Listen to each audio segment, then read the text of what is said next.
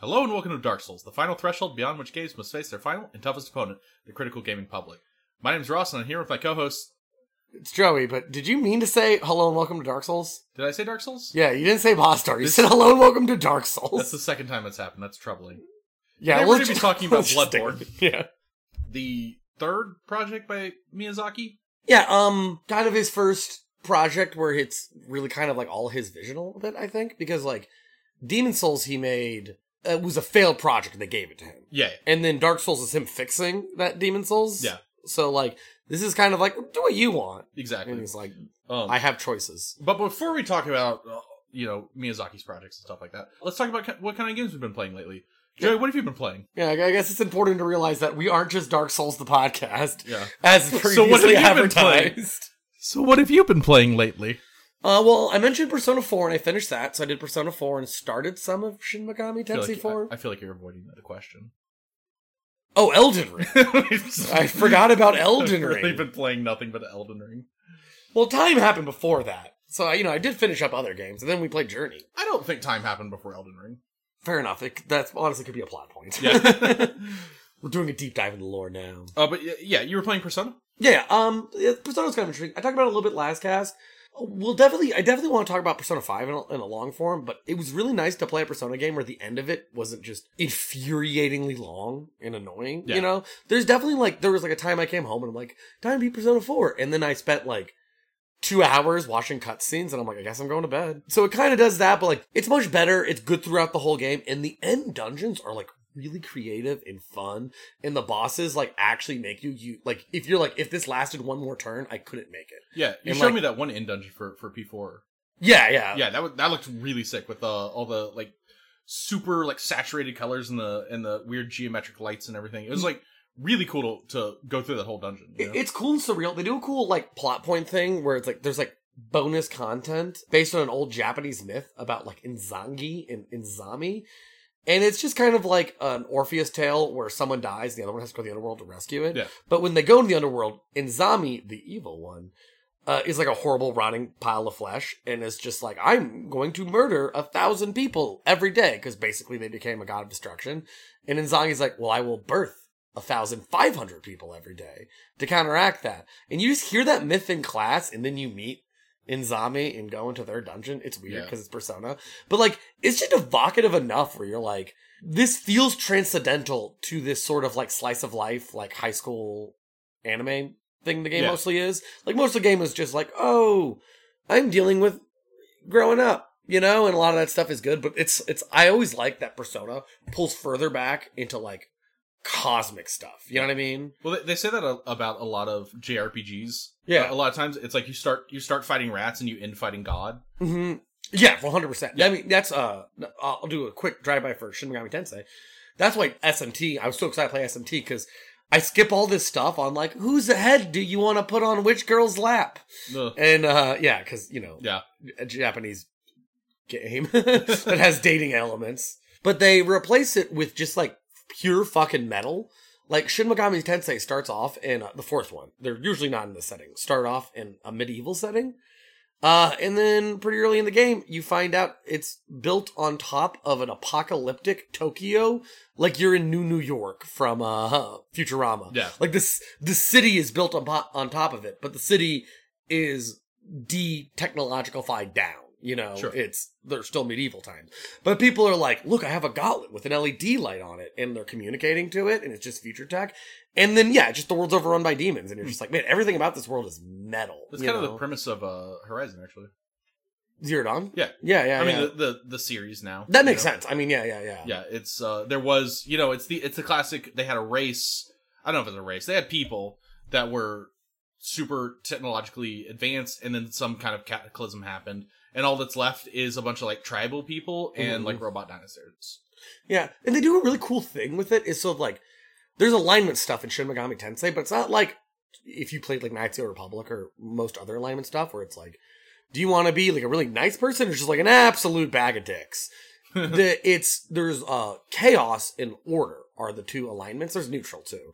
But if you do order, it doesn't mean you made a better world. Like the angels beat the demons in the order endings of the Shin Megami Tenseis, but it tends to kind of depict like an authoritarian, like dystopic future, right? Just beating the demons isn't necessarily the good the good ending. So it really makes you look at like order and chaos like through a different lens on these both have, you know, pros and cons. Yeah. And I think it's like the, the- you get so much more subtlety and ambiguous and like like far-reaching concepts in Shin Megami Tensei than you do in Persona. Yeah. but Persona also just is like all their UI is fantastic, all their music is fantastic. Like they just they really like it's really easy to play Persona, I guess, and I think that's why the series is more popular. But if you like like the intense elements of Persona, Shin Megami Tensei is just that and uncut, and everything is hard. They like never hold your hand. They just make it balls to the wall difficult. It does sound interesting. yeah, I'm a big fan of it. Unfortunately, I played four four or five hours of SMT, and then I'm like, Elden Ring exists now. Yeah, that's been my problem. To say I've been kind of only playing Elden Ring is exactly true. I've been pretty much only playing Elden Ring. Um, I mean, you played that. Uh, we played uh, Journey together, and you played uh, that indie yeah. game. So I, I I have played a few other games. I was doing some modded Terraria. I've been playing the Calamity mod, which is a, a big overhaul mod uh, that adds a bunch of you know post game content and stuff. Which Terraria is the kind of game that just ends when you beat the final boss. Even though like you can still craft stuff, like the final boss drops crafting materials for the end game stuff, like the final you know the top tier weapons and stuff, which is always really disappointing because you have no you have no worlds left to conquer. Yeah. You know, you've already beaten the final boss. Why do you need better stuff? It's it's whatever. But these huge overhaul mods, they tend to not solve that problem. They tend to just make more content after the boss, Mhm. after the Moon Lord. But because you're already trained in your brain to know he's the he's the final boss, it all feels like extra stuff. So it kind of creates a a, a, a weird ending where you're just like, oh, I, I beat Moon Lord. The the game's over, but there's all these extra you know special bosses I can fight now with the superpower weapons. But they just end the same way Moon Lord did. Uh, your brain's just being tricked. But that is being that's been a lot of fun. I'm hoping to uh, finish that pretty soon. I did play Journey at, at your behest, and Journey was a journey. Yeah, I don't want to talk about it until you played it because once you kind of talk about it, Yeah, Jour- Journey is uh, as we've sort of described, you know, privately, is sort of like an abstract uh, game. You just kind of walk through areas, and you you're you don't have any voice lines or anything like that. You just walk through places and experience the game as this abstract art concept. And there's a lot of stuff. Looking at like the achievement stuff, there's a lot of stuff that I missed. There's like you can go through with like uh, people that join you going going through the game Yeah. and stuff like that. I I want to go back to Journey honestly, but yeah, it's it's really short. It's an hour and a half, right? yeah, it- And so a lot of times that will turn people off. But I think like I played it with a friend, and the whole time we were just like, "Oh my god, what is this? How does this work? What what, what is even this game?" Like it, you constantly are questioning the experience you're going on yeah, in a way that I think makes all of the other stuff pop. You know, like you were playing the game and you were like, "Is this plot of this game just technology is bad?" And it's like you can definitely have that as like a charitable or uh, sorry, a, a read of the uh, of the text they give you, but like it's not about like a message they're trying to say. It's about how they make you feel the message instead. Yeah. if that makes sense. Like there's really very few actual times where something hostile is near you. Like it's just overall Yeah. times you encounter, you know. But every time you you are in a hostile environment, it you feel it. Like I feel like it's actively terrifying. yeah. The ho- the hostility in the game is oppressive when Mhm. it's there, and when it's not there, the game is completely freeform. yeah, You know, and it really like it drives home the sense of freedom in a game in a way that you don't see in a lot of other games. and, and they Like- show you the freedom when they take away the freedom. Yeah, exactly. you know, It's like um even I, very. I differentiate it from games that are that are supposedly like super open world, super freedom, like you know Grand Theft Auto or you know anything Rockstar makes really. Uh, because other games. uh, Red Dead. I know. That's it. Yeah, yeah. But that's just Grand Theft Auto. those games are, are yeah those games are considered to be you know like ultimate freedom games. Oh, you can do whatever you want, but the only things you can do are mostly murder populations of people i- in various ways. yeah. And that's fine. That's a you know it's a, a, a sense of freedom, but there's nothing to contrast that to except that is what the Republicans are talking about. That's what they want all that freedom. Yeah. To just murder populations of people. Yeah, that's why their freedom revolves around guns. Yeah. But Um, but that f- the freedom in those games are not contrasted against anything. You don't feel free. You just feel like that's the baseline. That's what you should be. You know, you should you should be able to do whatever you want within the con- constraints of the game. Whereas Journey has this amazing uh, moment at the end. I'm gonna. It's kind of a spoiler, but like it's a feeling you get, so it's not really a spoiler. But the game at the very end just kind of lets you fly around, like really just freeform, do whatever you want. After going through like a, a really difficult trudge, like snow and stuff, that's like taking all your powers, all your ability to move, all that, and you're just like hiding from the constructs that are searching for you. And it's one of the most freeing mo. It's one of the most freeing feelings I've ever experienced in a game it's the kind of thing like you you really search for and i can't describe until you feel it yourself Yeah, it feels like a true victory lap. it really does and so i think journey captures that feeling in a way that like all these you know limitless choice games never could Yeah, and it, it's free on PSN now, and it's uh, real fun. Like I just think it's uh, it's if you have any amount of time to play a video game, you can just knock it out, and you'll be very happy that you did, and you'll have like a thing to reference in your brain a lot for a long time. I just think it's a really valuable experience, and it kind of it really makes you think about what a game can be. Right? Like games don't have to all fit in like one sort of mold. Yeah. When you're trying to genreify this game, it's hard. You're like, oh, it's kind of like a puzzle platformer. But then like after a while, you're like, that's not, it's not really what it is. You know what I mean? It's not really like a you know a Gone Home or like a walking simulator, right? It's not it's not any of these things. It's just it's its own game, and it you know, I li- I like games that inspire you to think about what the medium could be. exactly it's definitely a game i'm going to come back to It's a reverse David Cage, if you would.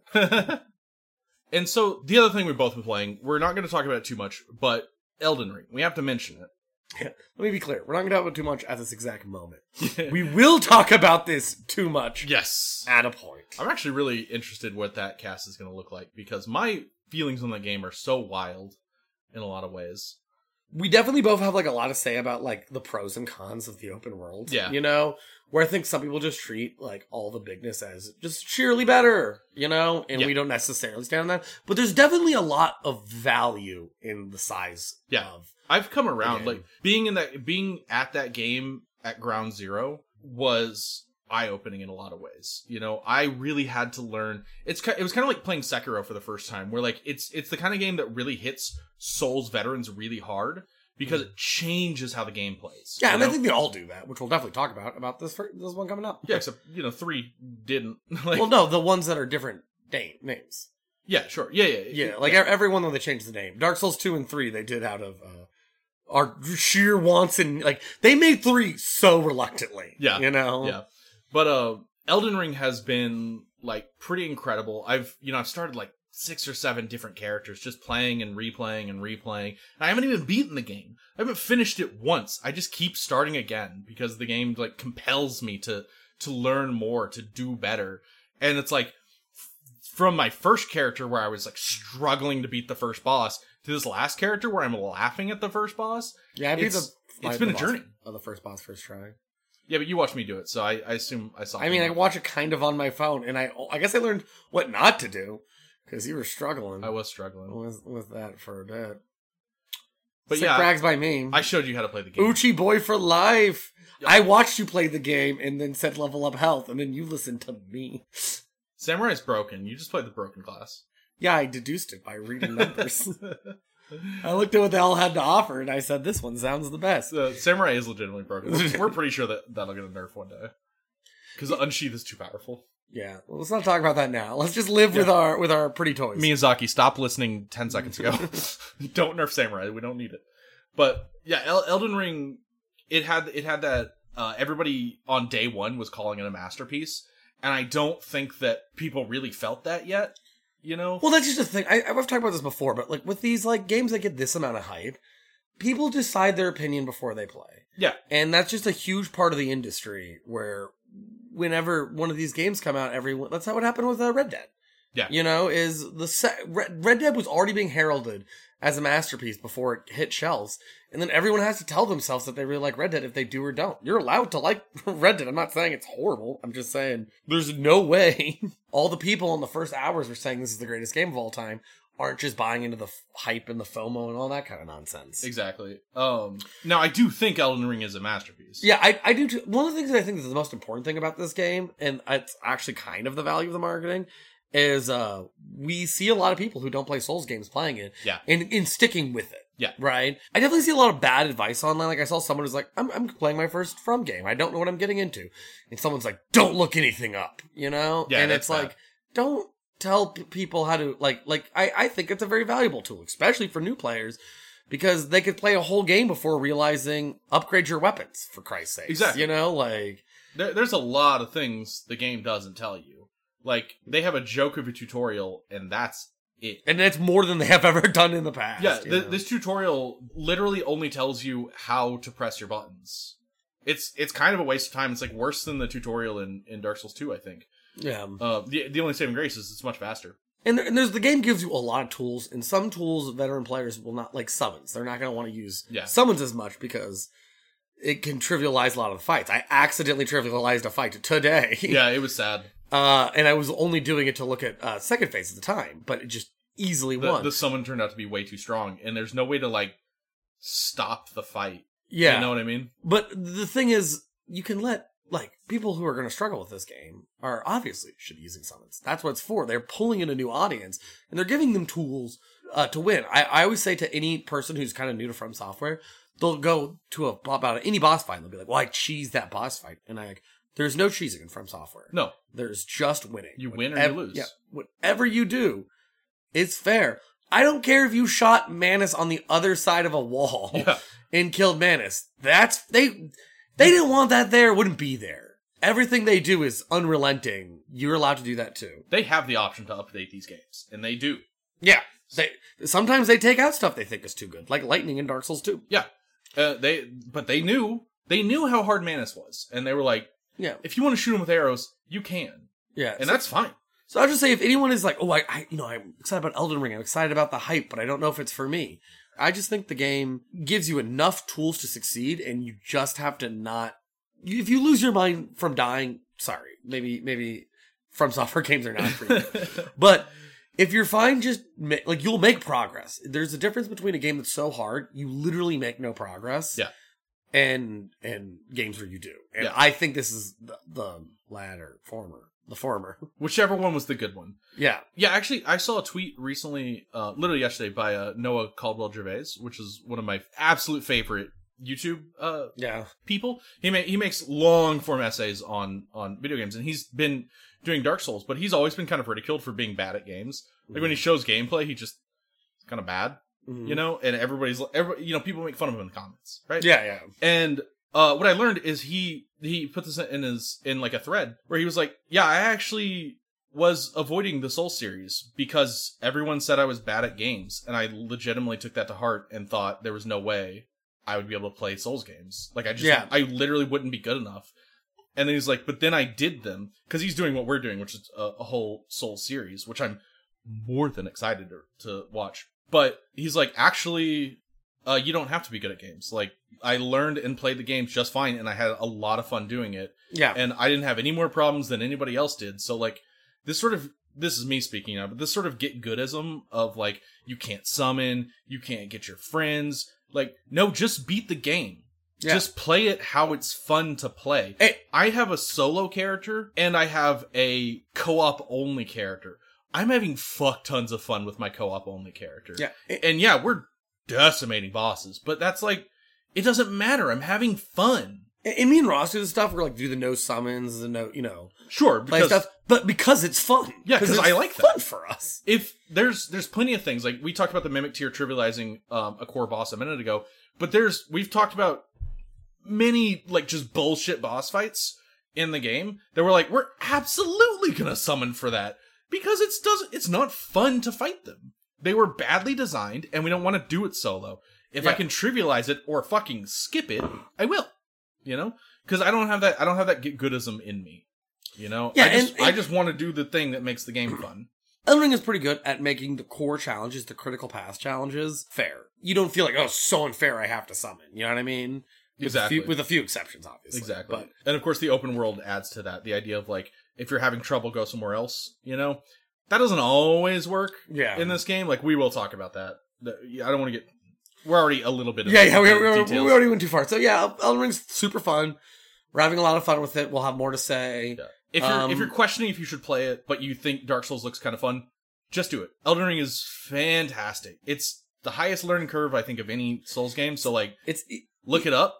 Yeah, But- I, I still think it's not as bad as Sekiro, and even thirty still. Sekiro is its own thing, but yeah, Yeah, yeah. Sekiro, Sekiro like, requires you to legitimately Yeah. study. We, we could argue about that, but Elden Ring has like the most systems and shit that you have Yeah, to course, understand that it doesn't explain. So like even for Souls veterans, it becomes kind of a confusing mess right off the bat. but And then once you understand how the game is played, it becomes much easier. but the way uh, it's so popular, we also have the most amount of people talking about it. Yeah, my, The f- m- my Twitter feed is nothing but Elden Ring Yeah. all day. So a, a lot of those questions that you might have into the game, you more you can ask literally random people you know, Yes. and that's not that wasn't always the case. Yeah. right. Like I, I meet strangers, and then we just talk about Elden Ring for twenty minutes. That Yeah. just has been happening. Uh, I've been I've been streaming Elden Ring nonstop, and my friends have like slowly been buying Elden Ring and coming on the stream and just asking me questions about it. Yeah, Um, there's there's a minor chance that if you if you're listening to this, I'm playing Elden Ring or I'm on stream at least. You can ask me.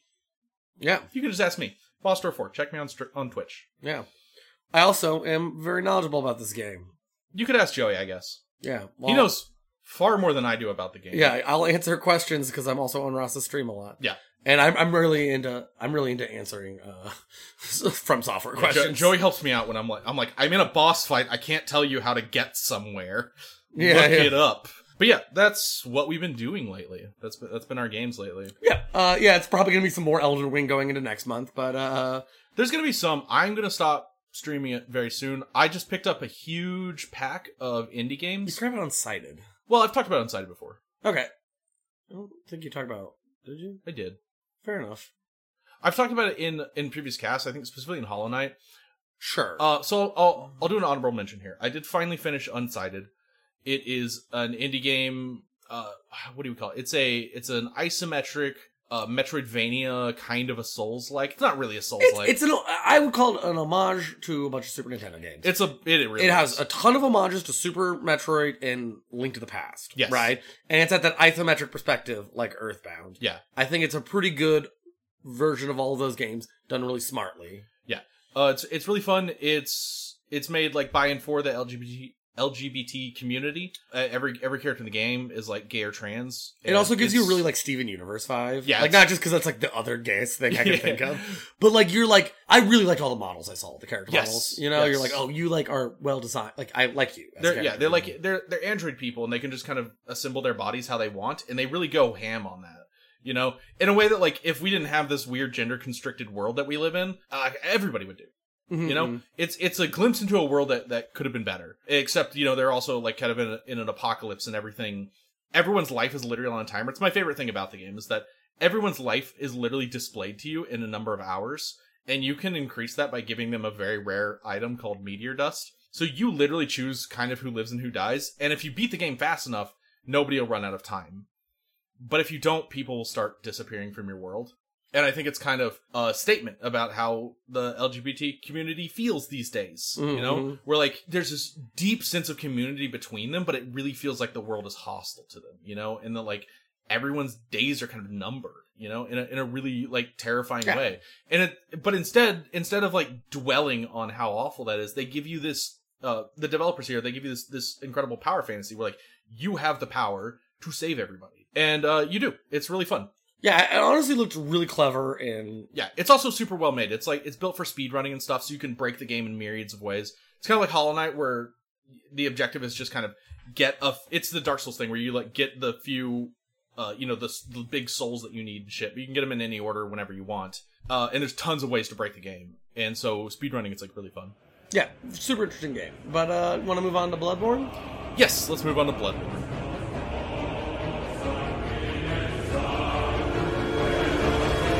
Beasts are more the shop. You'll be one of them, sooner or later.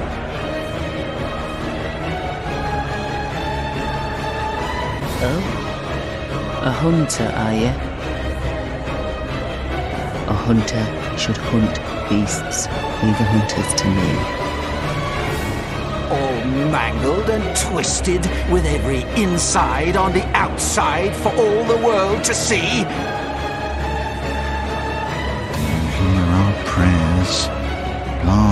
Eyes on our brains to cleanse our beastly idiocy. What a mess you've been caught up in.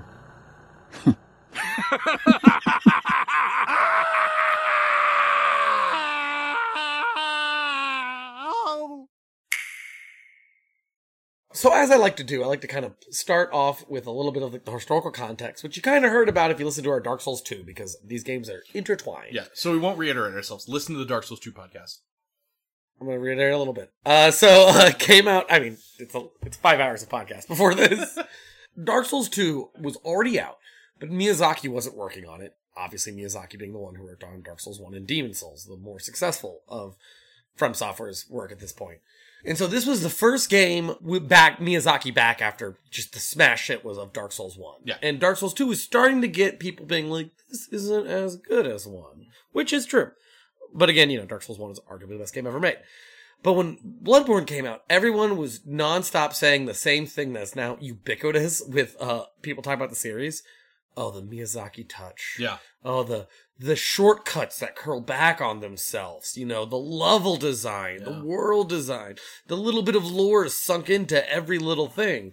We saw that with Bloodborne. We saw Dark Souls renewed with a completely different and new f- coat of paint, which is the first time we actually really have seen this happen. Yeah. And um we're guilty of that a bit. Yeah. We, we certainly fall into the Miyazaki trap a bit, and I think it's that's genuinely unfair as the games progress. It's more fair when we're talking about like Dark Souls 1 and Bloodborne when it's Miyazaki is known as a bit of an overlord for for the people that work for him. That becomes less true in Dark Souls 3 and later in Elden Ring. I don't know about Sekiro, but Sekiro is kind of a side He- he- project. no, he, he have worked on Sekiro. It's what he does now. I think. I think he finds a person and he works with them. Dark Souls Three is the exception because Uh, it was three being- directors. Well, yeah, but that's because they were already working on it. He became the director of the whole From Software during production. Oh, okay. He showed up to Dark Souls 3 being like, What are you guys doing? Are you really making another Souls game? I'm going to help you finish it, right? but we're gonna stop doing this. Step 1. Where's the poison swamps? Yeah. What do you mean swamps? I meant plural. yeah they raise exponentially each game. Um, but I don't like to. Th- I don't like to credit Miyazaki too much with like everything in the game. Obviously, they're they're a joint Mhm. project, right? You know, Bloodborne didn't spring you know from his mind fully formed. So Yeah, of course, but you also do see what makes Miyazaki different. Like this is Yeah. the, the reason I think this started is because you could really clearly see the difference between two and Bloodborne, Exactly. and two When- and Dark Souls one. like like that's that is what I'm trying to say. Is like yes, Miyazaki doesn't have a hand in everything. It's not like we just give him full credit for the game Mhm. and nobody else gets anything. But you can tell when Miyazaki's involved. Yeah, because the game is fundamentally different and in this case much better yeah, I think you can clearly recognize his style because there's something that's so ubiquitous about these uh, from games is their uniqueness. yeah There's always parts in these games where you're like, no other developer would do this, Yeah. right? And I think a really good example is uh they made Dark Souls, they make Bloodborne, and they turn weapons into trick weapons. yeah That's I a was, lot of work to do that. i was literally thinking about trick weapons it's i mean it's phenomenal. It's an incredible choice. Frankly one i'm i'm a little shocked hasn't come back yeah, to be honest. I know it's like the bloodborne thing but you know we've gotten power stancing from two. We've got that back into elden ring. Like Yeah. we could certainly see some trick weapons come out. Yeah, it's just the thing with trick weapons is they either want to, I feel like, make not that many, but they're all really good. Yeah. Or have a lot of weapons. yeah And I think that's kind of the choice. i'm fine with having not that many but they're all really good yeah. I'm fine with that, especially in a game, you know, these bigger games that they're making. But there's two elements specifically in Bloodborne that really blow the blow people away mechanically, and that's trick weapons and the rally system. Mhm. Right? So trick weapons are you can transform your weapon into a different kind of weapon, basically. Um, or give it some kind of property sometimes. So there's like the mace uh which is just an electric mace. Its trick is it becomes electric, or it's just a regular mace. It's not particularly interesting, but it's actually unique among the weapons. But then there's like the the starting weapons are like the saw cleaver that that's really just short range or long range. It's not really interesting. If, no, it is kind of interesting because it's, it's, it's a, it's a spear, but you can fold in, fold it in on itself and then. yeah, and become like a hatchet. a hatchet, right? It's not that complicated, but you get the idea of it. Like I did thread cane for my run. Yes. which it starts as a cane, which more or less plays like a a, a longsword, right? And then you can switch it into a whip, right? That's all with serrated edges. Yes. So it changes the range, it changes the arc, it changes the type of damage. The rate of damage is more to beast, you know, the speed, and you you become really, really intimately aware of everything your weapon does. Yes. I used the thread cane till the end of the game. Now, what's important also is that they introduced trick weapon attacks. So you could, sw- with the threaded cane, you could swing as the cane and then hit L1, which is the transform, and you would do an, an attack that also transforms your weapon at the same time, making it really fluid to move between the different states of your weapon. Mhm. And for some weapons, like, it is called the saw cleaver. Yeah, Saw right? Cleaver. Saw Yeah. Cleaver's broken with that. Yeah, for some weapons like the saw cleaver, it is absurd because they do a lot more damage when you do the transformation. So you'll see speedrunners just like doing nothing but transformation attacks. It's, Yeah, they're just popping open Yeah. the fucking spear into their stomach, and that's really cool. yeah. But even though the saw cleaver and the hunter's axe, the other f- starting weapon, are both like objectively more powerful than the threaded cane, I do think the threaded cane is the right starter weapon for any given player. For for like the first time you play Bloodborne. Because the threaded cane is going to get you out of that Dark Souls mindset. That makes Oh. sense. A lot of people really don't like how low damage a thread cane start. Yes. And the traditional starting first weapon is the axe. Yes. People love the axe. Yeah, Yeah, that- spin to win. Spin to win, yeah. But the threaded cane, while it can have low damage, the damage is still fine. And what's more important is it gives you multiple attack modes and it challenges you to play in a different way than just hit your opponent as hard as you can. Dark Souls taught you to hit your opponent as hard as you can. You get a sword, you get a spear, you get an axe, and you hit them. The threaded cane is fundamentally different than anything that's happened in Dark Mhm. Souls before or really after. Right? Yeah. It's one of the most unique weapons in the entire series. And the threaded cane, I think more than anything else, defines Bloodborne. Like what the Bloodborne combat system is about. So I think everybody should start with the threaded cane, at least on their first playthrough, because it's going to change the way you understand combat in the game. Yeah. And if you don't understand combat, you'll find out by Gascoigne, hopefully. Gascoigne will teach you. Now, uh, I was going to say uh, my mention for uh, weapon I is def- game defining for me is the Lud- the Ludwig Holy Blade. sure. I love the Ludwig Holy Blade because it's very it's the simplest thing where it's there's a huge ass fucking scabbard on your back for your longsword, and that scabbard just turns your longsword into a great sword. Yeah. you have to two hand, so you lose the. uh We haven't mentioned it yet, but you have a gun in this game. Yeah, Doesn't do a lot of damage, um, but you have a gun. it can. Yeah, well, it does. It allows other things you have to do damage. Yes. But there's a simpleness to the trick weapons that I think really work. Where like you just put the sword on your back and you pull out a great sword. And Yeah. It feels right. Or you just flick the wrist on your cane and it turns into a whip. The, the animations yeah. are impeccable. They, they bring you into the world in a really creative way. Yeah. And like it all works together because usually the idea is you have your right hand weapon and your left hand weapon is a gun, which is just for parry. Yeah. Right? Now, so when you're using the Ludwig Holy sword as a great sword, you can't parry because you're two handing it, right?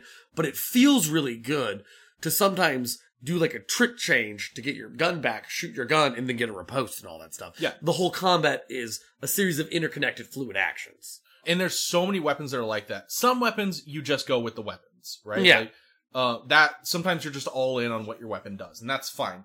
But yeah, there's there's like the the Ludwig Holy Sword. One of the earlier ones is the Kirkhammer, which is a little sword. It's kind of a just a, a long sword, like an estoc, really, that you just sort of like you know flip around. It, Yeah. It's not very powerful, but it inserts into a big stone hammer. And while I don't think this weapon is particularly good, the animations of doing it are like are like you go slash slash and and on your backslash you put it behind you and you pull back a huge fucking hammer that you slam on your opponent's head. And it's so satisfying to do that shit. And that's how all the trick weapons feel. Some of them have guns, some of them just like explode, some of them do all kinds of bullshit. That's like Yeah. Truly inventive. Yeah, in you get way like, the stake driver, right? Yes. The rifle spear, and these are generally bad weapons. Yeah. You know, the Logarius wheel, it's just a wheel. it's just a wheel that does magic damage. And there's magic in this game too. You know? Yeah, it does physical or magic damage, depending on which mode the wheel's in. Yeah, exactly.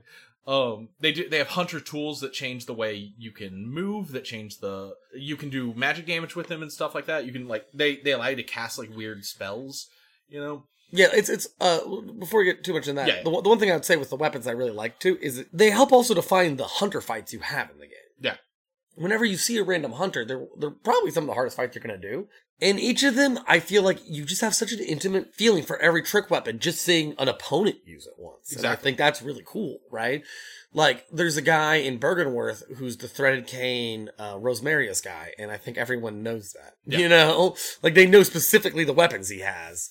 They make an image in your head on what kind of hunter this is, and it's just a little bit of flavor building that the game does so well. Yeah. I think. Uh, you're talking about the guy that's at the top of the stairs, Burger right? Yeah. mhm. Yeah. He also has the hunter weapon, which is the the Kos Parasite, Oh yeah, yeah. and uh, he's also got. I I think think he's called from beyond too. he also has called from beyond. Yeah, because he does the. T- And so yeah. this is, I mean, Byrgenwerth we'll talk about in a, in a bit, but Byrgenwerth is your first introduction into the game where you start dealing with like cosmic horror and stuff. And basically, you encounter a hunter who's just got sort of a weapon and a. He's got a trick weapon and an offhand weapon that you are familiar with. You know what the cane is. You probably know what Rosmarinus is or something similar to it. But then he's he holds his arm out and they become tentacles that that that throw you to the ground. And he puts his arms above his head and he calls stars from the sky. And you're like, from beyond. yeah, from and you're like, what?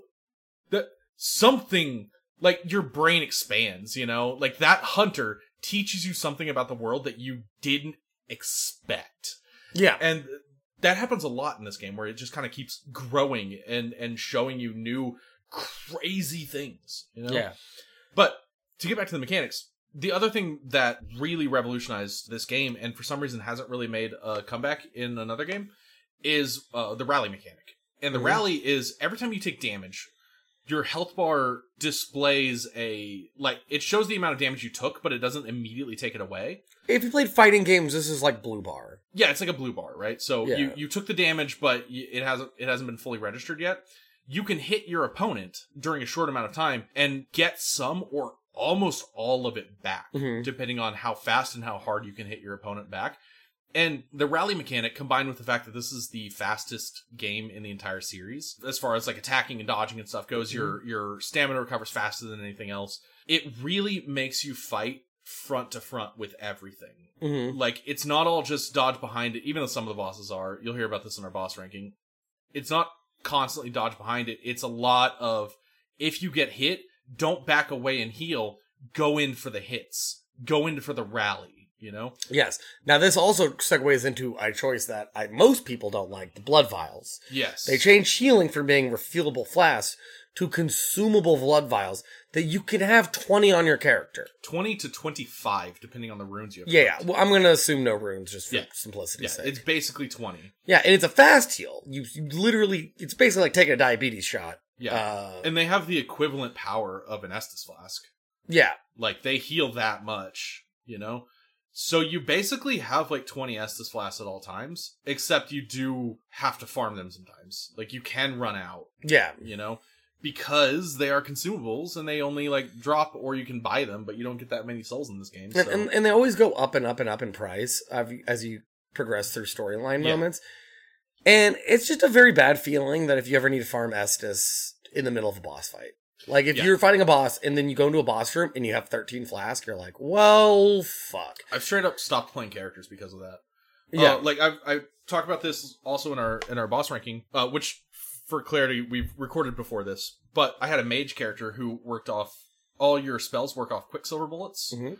and I straight up ran out of quicksilver bullets fighting Ludwig, and I was like, I don't have the souls to go buy them. I don't have a soul farm to get souls to go buy bullets, and I don't feel like farming bullets.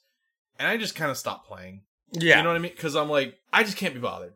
I can't be bothered to keep to keep banging my head against one of the hardest bosses in the game. Yep. Trying trying to get, I mean, tons of resources. It, it wasn't. I just I needed to get some bullets. It's like I needed to get maybe hundreds. Yeah, yeah, and it just it feels weird because they're not as prevalent as grasses and demon souls, the previous consumable healing we had.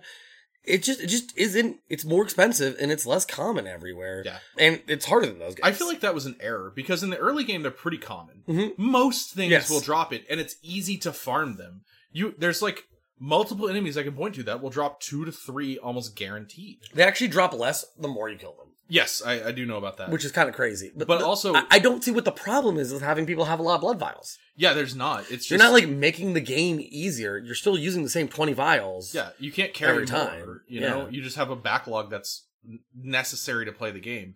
And then as the game progresses, enemies just stop dropping them. Yeah, so it's just a weird tension with the mechanics that make you sometimes just kind of stop making Yeah. progress in a really unfun, in a really unfun way. It's kind of the opposite of what you get in other Souls games. Where like as you progress and the enemies get harder, your healing becomes more more reliable. Mhm. As you get more flasks, more powerful. yeah, In this game, as you progress in the game and the enemies become stronger, healing becomes more scarce. yeah, and healing is always a percentage of your health. Yeah. So- which maybe that was intentional to like encourage the rally, but like rally's good, but it's not that good and it's not that reliable.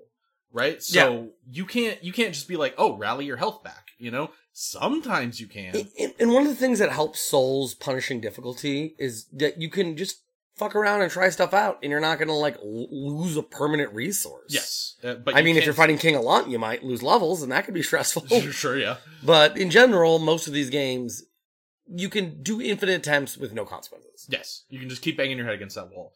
Bloodborne it it takes from you, Yeah, you know? And maybe that's part of the horror of it. Yeah, it's not though. It's just bad design. okay, fair enough. But other than that, also paradoxically, for PvP, you have way too much healing. People- also, no one PvPs. yeah, but the people that do are like, yeah, my opponents all have twenty heals, and you're like, yeah, that's got to be really fucking frustrating. You know, Mhm. even even you know today uh, playing uh, playing like Elden Ring and stuff. If I get invaded, I'm like, that guy's got at most like five flasks. You know, Yeah. I can count their heals and be like, okay, now the fight's real. Yeah, they're they gotta be out of healing. That's just not true in Bloodborne. You're just like they always have healing. You know, everyone always has healing, and so invasions in Bloodborne can get really, really stall heavy, and you're just like fuck me. So like, despite the fact that blood vials can be hard to come by, having 20 at once also makes them like wildly powerful. Yeah, but a lot of late game bosses too will like you'll run through like 10 or 15 Mm-hmm. You know? Yeah, yeah. Some some bosses will like really stress that 20 number. Yeah, and a lot of it is because uh when we do talk about extensively the boss rankings, they're full of fucking hair and flesh flapping in your face. And you just get hit by shit you don't see. Yeah. because they made everything too big and too hairy. Yeah. Uh, another mechanic thing that's kind of interesting is there's leveling in this game, but it's kind of like a more subdued character building. Yeah, the traits are reduced, I think. There's only like five real ones, you know? Well, there's there's obviously vigor and endurance, right? Yeah. I'm not sure what they're called in this game, but skill and strength, which are the main two. And you can build around arcane, but it's different. And you can build around blood tinge, but it's very specific. Yeah. And that, that's a that's a fun one when you first get into the game. You're like, okay, what are my stats? You've got okay, uh, I think vitality, endurance, got it, strength, skill. Okay, skill's probably dex, right? But, but blood tinge, Arcane. arcane. I I guess I get what arcane is, but I sort of didn't think about magic. There was no magic class to start Yeah. as. What could arcane reference? Yeah, we mentioned a little bit before with the Hunter Souls, but magic is kind of weird, right? You definitely build around it, but it requires you to use your bolts to cast spells, yeah, which is a whole heavy resource. It's way more expensive than any mana in previous games, Yeah. right? And you kind of just find the same couple of spells in form of items around the world, and like that's all your spells. Yeah. So it's not like there's a ton of versatility in how you're going to play each of your arcane build. Like if you have an arcane build, it's probably that's what all your arcane builds are going to look like. yes, Um, you might prefer other tools on other runs, and there's pros and cons to it. But in general, most builds are either a dex build or a Yeah, strength build. I- I the game is very focused on melee combat. It's designed around melee combat. Yeah, it certainly wasn't. It, it's not like they didn't know you would build an arcane build, but the arcane stuff that are that come out of like hunter tools are there to be supplementary to the main attack, which is yeah. uh, melee combat. They wanted you to do melee and then sometimes use spells at range. Yeah, and in, in the base game, there's no like arrows or anything. Like No. you have a gun, right? But your gun does so little damage. Like, Yeah. You have to do a lot of work to start making gun do anything.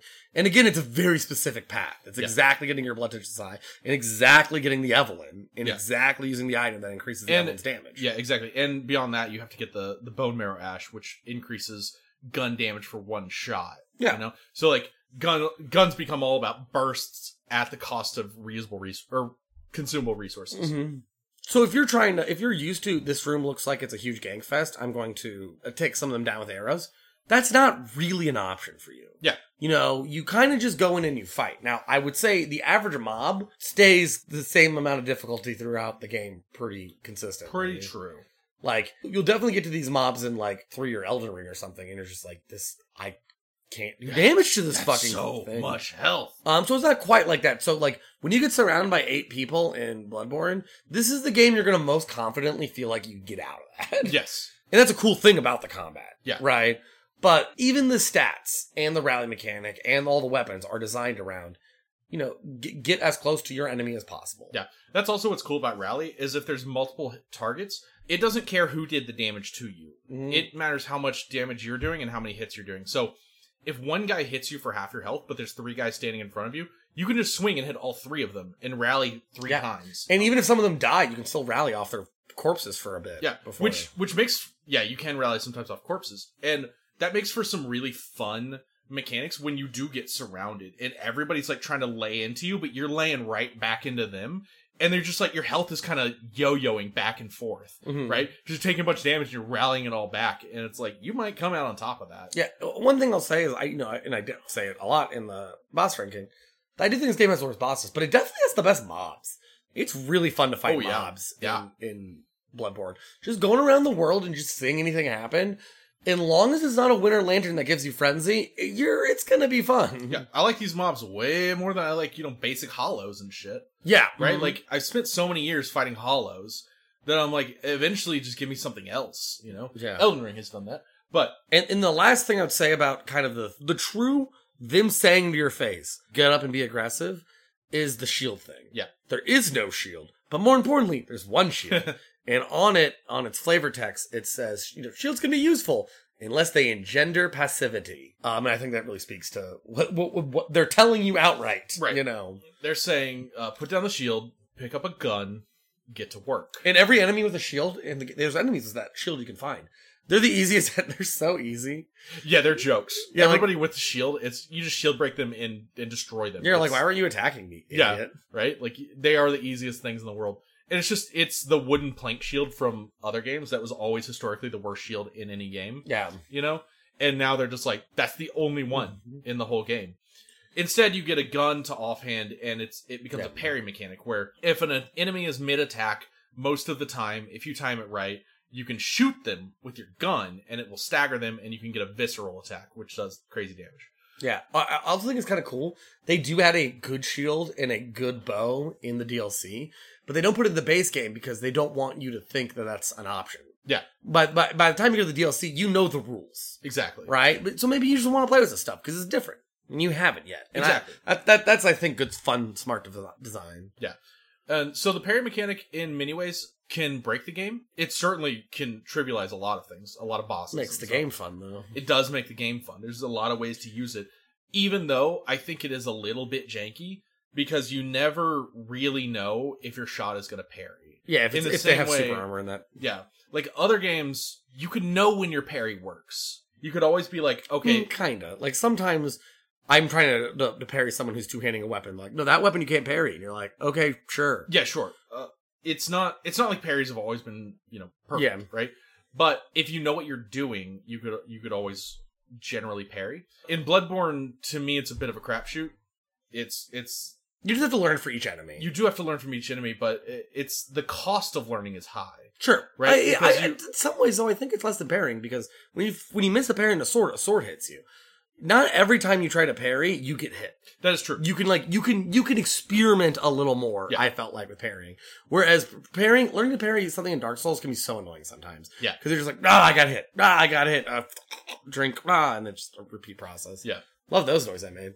but in in Bloodborne, you know, parrying there's so many different attacks hmm that you don't know if you're going to be able to parry, or you don't know the timing for it. Because so often I'm like, I know this attack is parryable, but I don't know the timing because I've done it before, but I, I, it doesn't always work.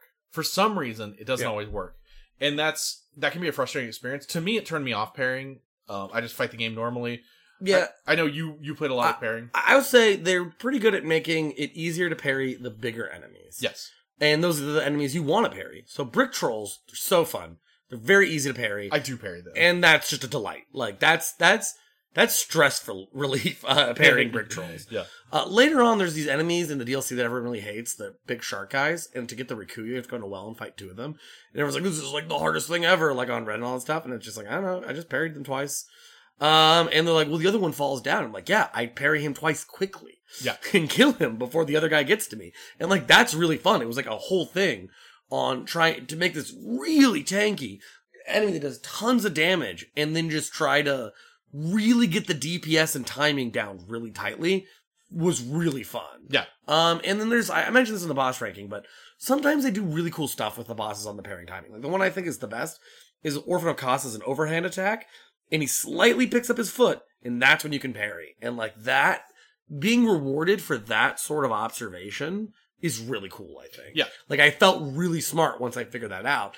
And then now I had a perfect parry against him, right? Exactly. It's also really ho- helpful against hunter fights because hunters you can parry most of what they do. Yeah, it's, that's how I fight hunters. And so it's like it's not wrong, honestly, to just kind of spam bullets at hunters sometimes. Mhm. You're like, I don't know if you're gonna attack, but if you do, you're gonna get parried. Yeah, and, and what I would do too is uh the one hunter with the three of them. Yeah.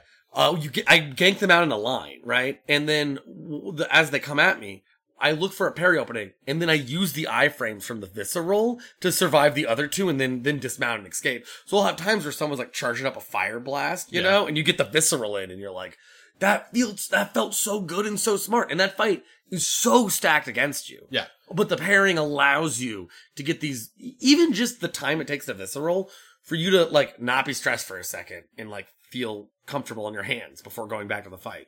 I, I find all that stuff really fun and really well done. Exactly. And uh, because the gun is designed exclusively to be a mecha- exclusively to be a parry mechanic, Listen a McCary counter. I said a McCarry panic. I was confusing my first letters. Um, because the gun is designed exclusively to be a parry mechanic. Real quick, is the McCary panic like if Mariah Carey and Jim Carrey were a celebrity couple and then no one expects it to come to like McCary panic? Sound the alarm at People magazine. Oh, I pressed the alarm for we're print media and we're dying anyways. Probably should have hit that alarm alarm a long time ago. People magazine is from the mid 2000s, I guess. Um, oh my god, what was I talking about? McCary counters. The McCurry counters. So, um, the parry, the gun is exclusively a parry mechanic. That's what it's designed to do, and that's what it explicitly is told to you that it does. And that's the the other thing that makes people fight from the front, right? There's two there's two things. One, they give you a thing that's like just parry, Mm-hmm. do parries. It works on a lot of bosses. Exactly. It works all the time. It's great. It's very powerful. You should learn to do it. The other thing is they d- they did they removed backstabs mostly. Sort of, yeah. So They move quick yeah, backstabs. you can't just dodge behind somebody anymore and quickly backstab them. That shit's out. What you have to do is do a full charged R2 attack on someone's back. And that sends them into a staggered state where you can backstab them. It's useful, but it's it's got niche uses, and so I use it a lot the- against of Kos though. I mean, usually a lot against you know Bloodstarved Beast, but and against the pig in the sewers. I don't want to talk about the pig because every time you backstab him, you reach your hand full into his anus, Yes. and it feels like you just rip out like his testicle. It's just it's so great. You're like, I hate backstabbing pigs, but also I probably should backstab this pig in front Yeah, of me. I played the Bloodborne PSX demake recently, Mhm. and they have ju- they really like went hard on creating the pig anus, you know. Oh my God. And it's still just like a full recreation of of shoving your hand up his ass. yeah, yeah. But backstabbing is much harder in this game. So like Dark Souls two, when they didn't want you to backstab shit, they just put another dude on his back. You know, in this game, they Oh, just board, don't they got lazy, and put boards there later. yeah. In this game, they just uh, Dark Souls three, Yeah, they just put shit on their back. Yeah, You're yeah. like, "Nah, you can't backstab that guy. He's got shit on his back. Mhm. And yeah, in this game, they just they just make you work for it, Mhm. um, making it also like really hard in PvP PvP to ever get a backstab. yeah. But yeah, but it's, I think it's good interesting change because it yeah that it forces you the fighting from the front thing, like we said. Yeah. And it's it's fun. And they they kind of give a lot of things too much health on purpose because they want you to one, get in a ton of attacks, Yeah. right? And also get that big chunks of visceral damage. Yeah, because this game is is violent frontal attacks. That's Mhm. the whole point, right? They removed backstabs. They gave you a constant parry, and they gave you a rally mechanic that says if you get hit, hit them back, right? Everything in this game says you are fighting head to head, and it makes for such fun combat. Yeah. Um, uh, uh, on top of being uh, super fast with your dodges and everything, just being way faster. Yeah, and, and they sell it to you well because like the first time, the first thing you do is you hang out through Central Yharnam, which is having a hunt, right? And like the first like group of enemies you fight, there's just like a thousand fucking. It's just a bunch of guys. It's like so many. It's literally a mob walking around with torches and pitchforks. Yeah, and it feels so intimidating at first, and there's a bunch of little people who look like Slash from Guns N' Roses holding fucking guns at you. Yeah. That can shoot you from everywhere. There's dogs everywhere. So like even when you're fighting a group of people and you can hit like five of them with your chain whip and stun them, you, you're you're dodging bullets and do- like it's it's hectic. Yeah. You know, at first. And you get to the end of the level and you fight your first boss, unfortunately.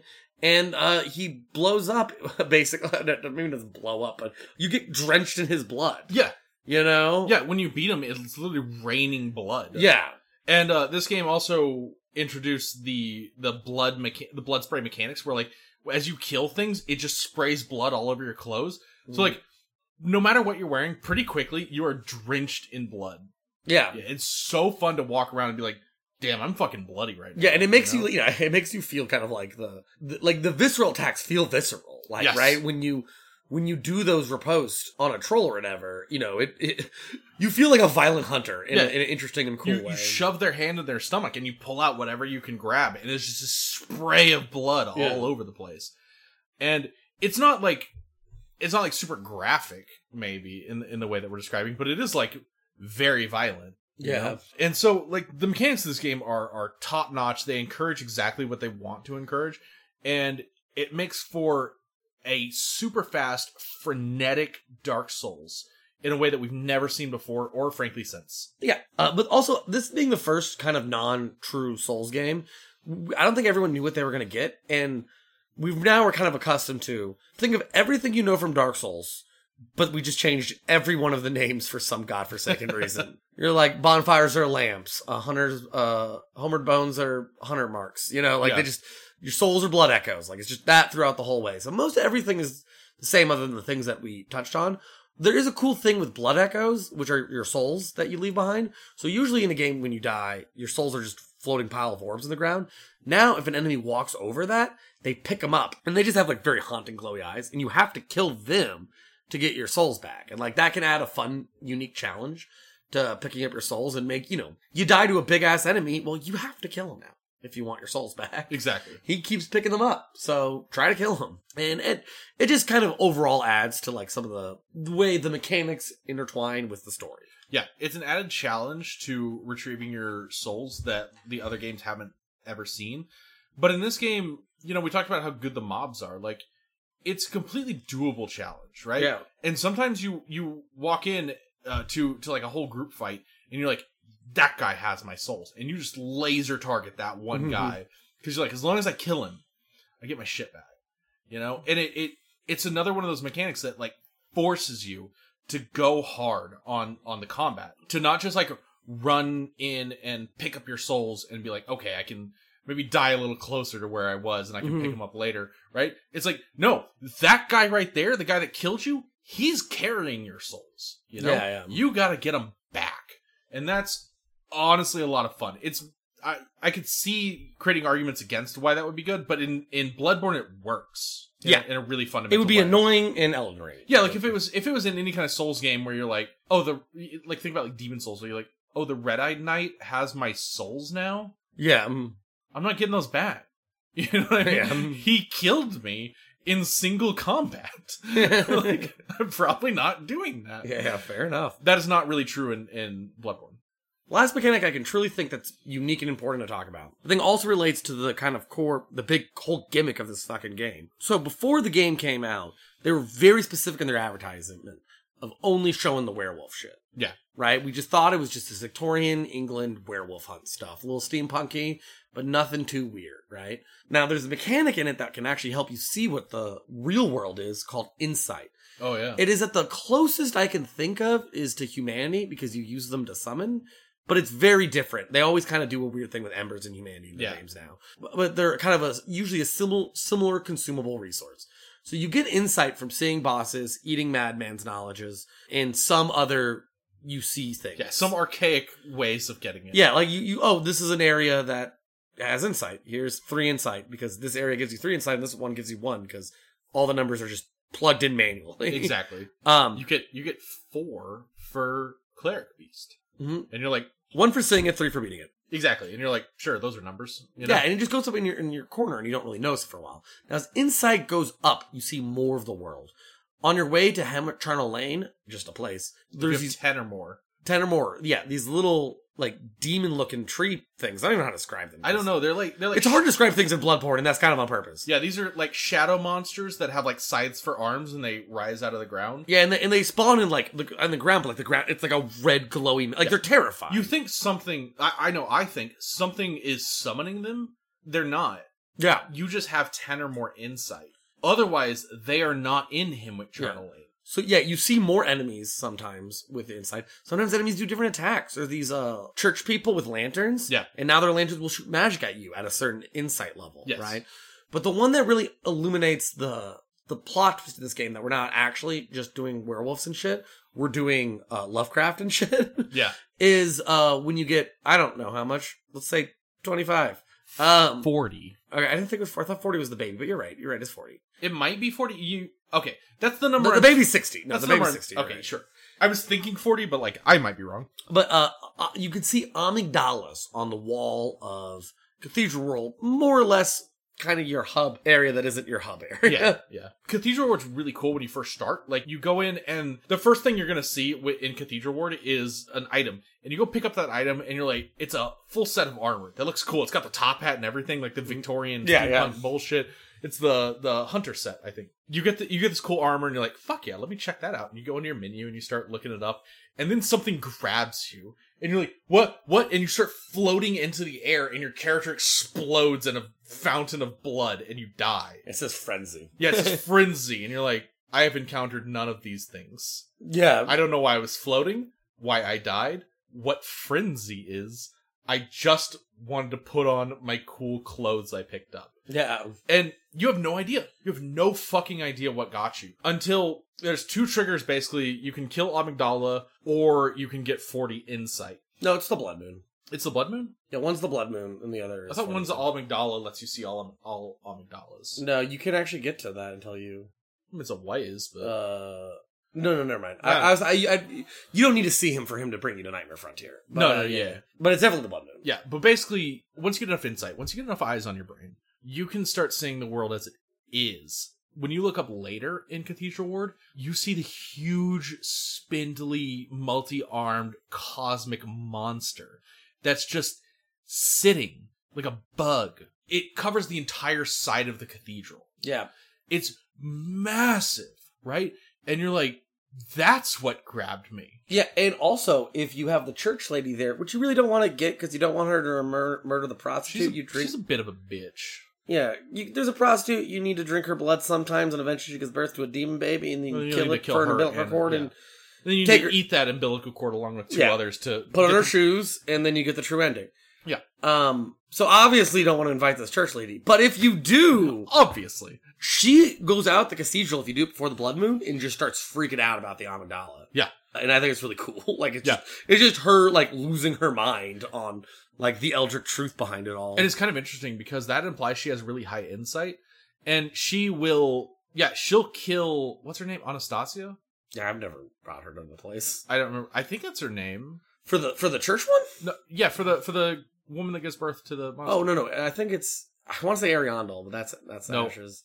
Arianna. It's Arianna. hmm Yeah, sorry. Anastasia is a random NPC invader who uses the Butcher Cleaver and Elden Ring.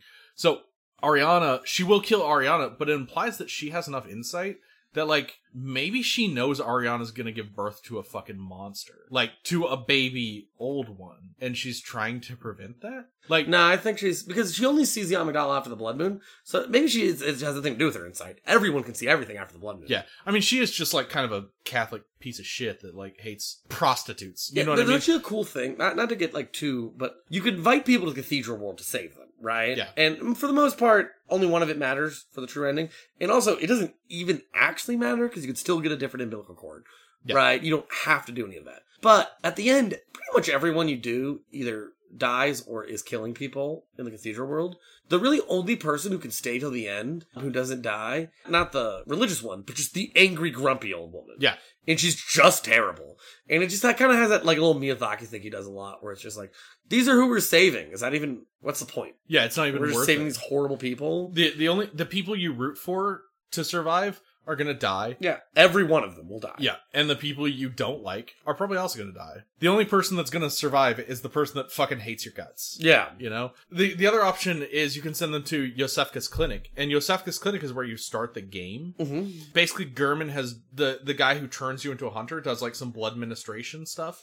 I know these words mean nothing. I don't like know how to even start to describe this, but he transfuses the blood of old ones essentially into you and kind of puts the blood of beasts.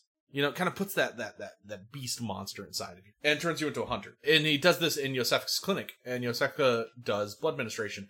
Yosefka will be like, "Hey, if you meet anybody, you can send them here to the clinic, and I will keep them safe."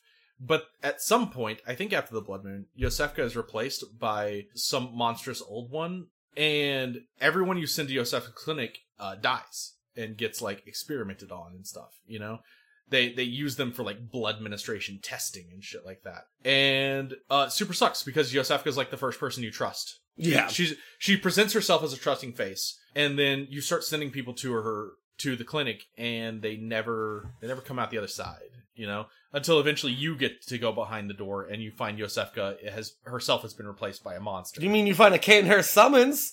Get the fuck out of there and go to Kate. That is what also what you get. the important thing. But what's also interesting about this is the safe place that you can send people to, the cathedral ward. You meet like a weird monster person, and they're like, uh, like almost killed immediately. It was this eh, close to yeah, killing. everybody is, is almost like, oh, I'm gonna kill you instantly. And they're like, it, this is a safe place. You can send people here. And you're like, you're a fucking monster. I don't, I don't believe you. But if And, he- and he's right.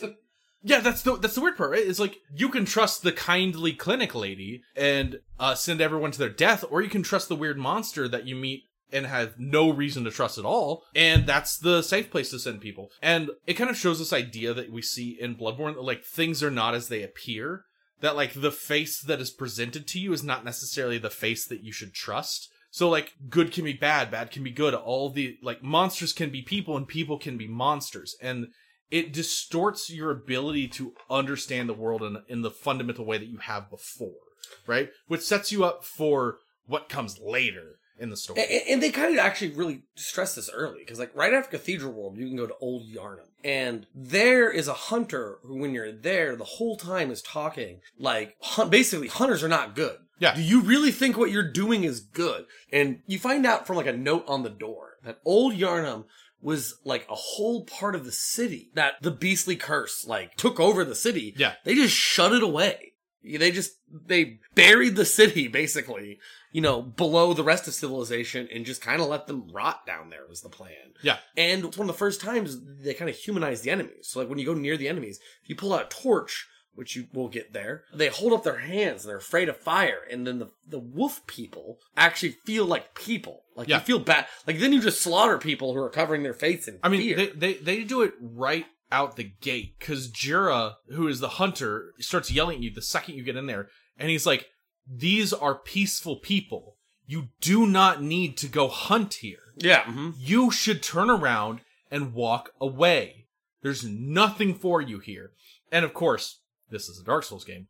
We are going to keep going forward and kill everybody we meet. Yeah. know? But Djura's right. This is a town that was betrayed by the people they trusted, by the, the Church of Blood Ministration that turned them all into beasts and had no cure for them and, and did it out of, you know, a, a- a petty greed for, you know, power and money and stuff. And then the second they couldn't control them anymore, they walled off the city and left them behind. And Djura is a hunter who used to be in your position. He's like, oh, you're a hunter. I too was a hunter but I no longer dream, implying he doesn't go to the hunter's dream. He doesn't actively be a hunter mm-hmm. anymore. The idea is that he found all these poor people who've been turned into monsters and didn't slaughter them, just didn't do the hunter thing, and instead now protects them. And he can't he can't protect them from you because you're a fucking monster. But it's jarring and sad when you walk into Old Yharnam and he's like, "Please leave." These people aren't your enemy, and you're like, I've got a weapon, I'm gonna kill them. I also think this area is like the first like true brilliant level design of the whole area because first they do a thing they can become really good at doing in Bloodborne, which is taking a, th- a thing you know from Souls and twisting it into the Bloodborne way. So we're so used to from Dark Souls 1, Demon Souls, and even later Dark Souls 2, the dragon breathing fire onto the bridge Yeah. as kind of an environmental hazard. You have to cross this area, but you have to like time yourself through this through dragon's breath. And they, you know, you kind of expect that to be in every game, but except for Bloodborne doesn't have dragons. So what do they do? Jur has a Gatling gun that he just fires through the whole area, and you're using cover to slowly get near him, and you can climb up to his tower and fight him. And when you first start playing Bloodborne, he'll probably kick your ass. And then soon you learn he's pretty, pretty easy to trick off the edge. Yeah. I go up there now and I just pop four bolts into him. Yeah. He turns around and he's like, duh, duh, duh, and eventually just falls off the edge. And then I grab his badge so I can make crappy weapons and then go off on my day. Yeah, Djura becomes like the new Lautrec, where you're just like you're just like you shove him off the edge, and you're like, give him your shit, you know. Mhm. But you can also befriend Djura. You don't have to go kill him. You can come back later. Yeah. Um, you can kind of a quest line stuff, but like Djura will become your friend and just give you the hunter badge that he carries, and hunter badges you allow you to buy, Buy new stuff, yeah. weapons and stuff. I, I also like though. I think a lot of people are going to shoot him off the edge because Djura does it to them. Yeah, They go up the ladder and they get shot off the edge, and they're like, "Well, can I do that to you?" yeah, Pull, you know, pull your gun out. yeah. And Djura's a really fast fight. He likes to spam bullets in a very small area. It can be really tough, you know. So a lot mhm. of people, a lot of people learn that tech from Yeah. online guides and stuff like that. He, he also there's a partner hunter he has down low that you can Yeah. fight, and you have to like position your fight so you're not fighting in his uh Gatling fire unless you just kill him. You've already killed him. You know what I mean? But like it's it's it's actually like a really fun little section that caps off on Bloodstarved Beast. It really is. And I, yeah, I love Old Yharnam and I love Djura and his friend mostly because I just, I really like the fact that they're like, they were hunters who didn't go beastly, you know, Mhm. who didn't succumb to the curse really. Yeah. And you meet, you meet like Eileen pretty early on and Eileen is considered the hunter of hunters, you know, that's her, that's basically her title. And you're like, well, why do you need, why do you need someone to hunt the hunters? You know, because they all, they all turn mad. Like, Yeah. they, they all become the beasts they hunt, except Djura didn't. He gave it up. And I think it's what Bloodborne does best. Whereas on one hand, we're talking about eating umbilical cords, and we're like, "What the fuck does that mean?" But on the other hand, a lot of this story stuff it comes across really Yeah, it resonates. resonates. Yeah, you go to Old Yharnam and you, and you understand the message. What the area is trying to communicate you in the story, and then also you just have a really brilliantly designed area that folds in the background itself, has interesting enemies, has interesting encounters. It's just it, it's that, that full package that is, I think, the reason Bloodborne's so good. Yeah, it's it's what you expect from a, a really good Souls game, and it's it's encapsulated really well just in Old Yharnam. It's got the it's got characters, it's got story, it's got good level design, it's got a strong boss. It's just it's fun all the way through. I love Old Yharnam. Yeah.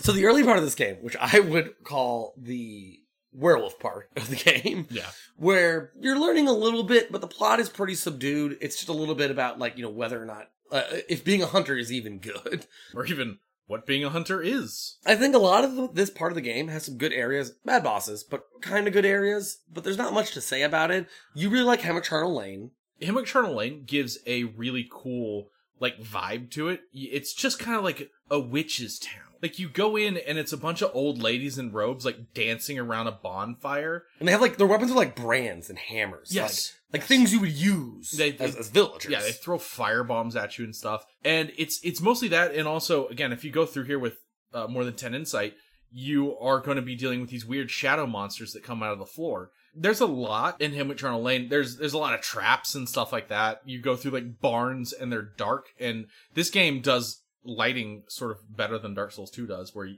you go into a dark area and you're like, fuck yeah, I need a torch, you know? And it's really fun to like learn how to light your your way. You can also buy a, a little lantern that you can put on your hip which has made a return in Elden Ring, and I'm so happy about it because it's so nice. But the cool thing about Hemwick Charnel Lane, I think, is just is just actually the vibe, where it's just this. It seems like a witch's settlement. Like you're not welcome here. You're not supposed to be here. And the second you go through, everything turns against you. Like they're having a party, and then you show up, an outsider.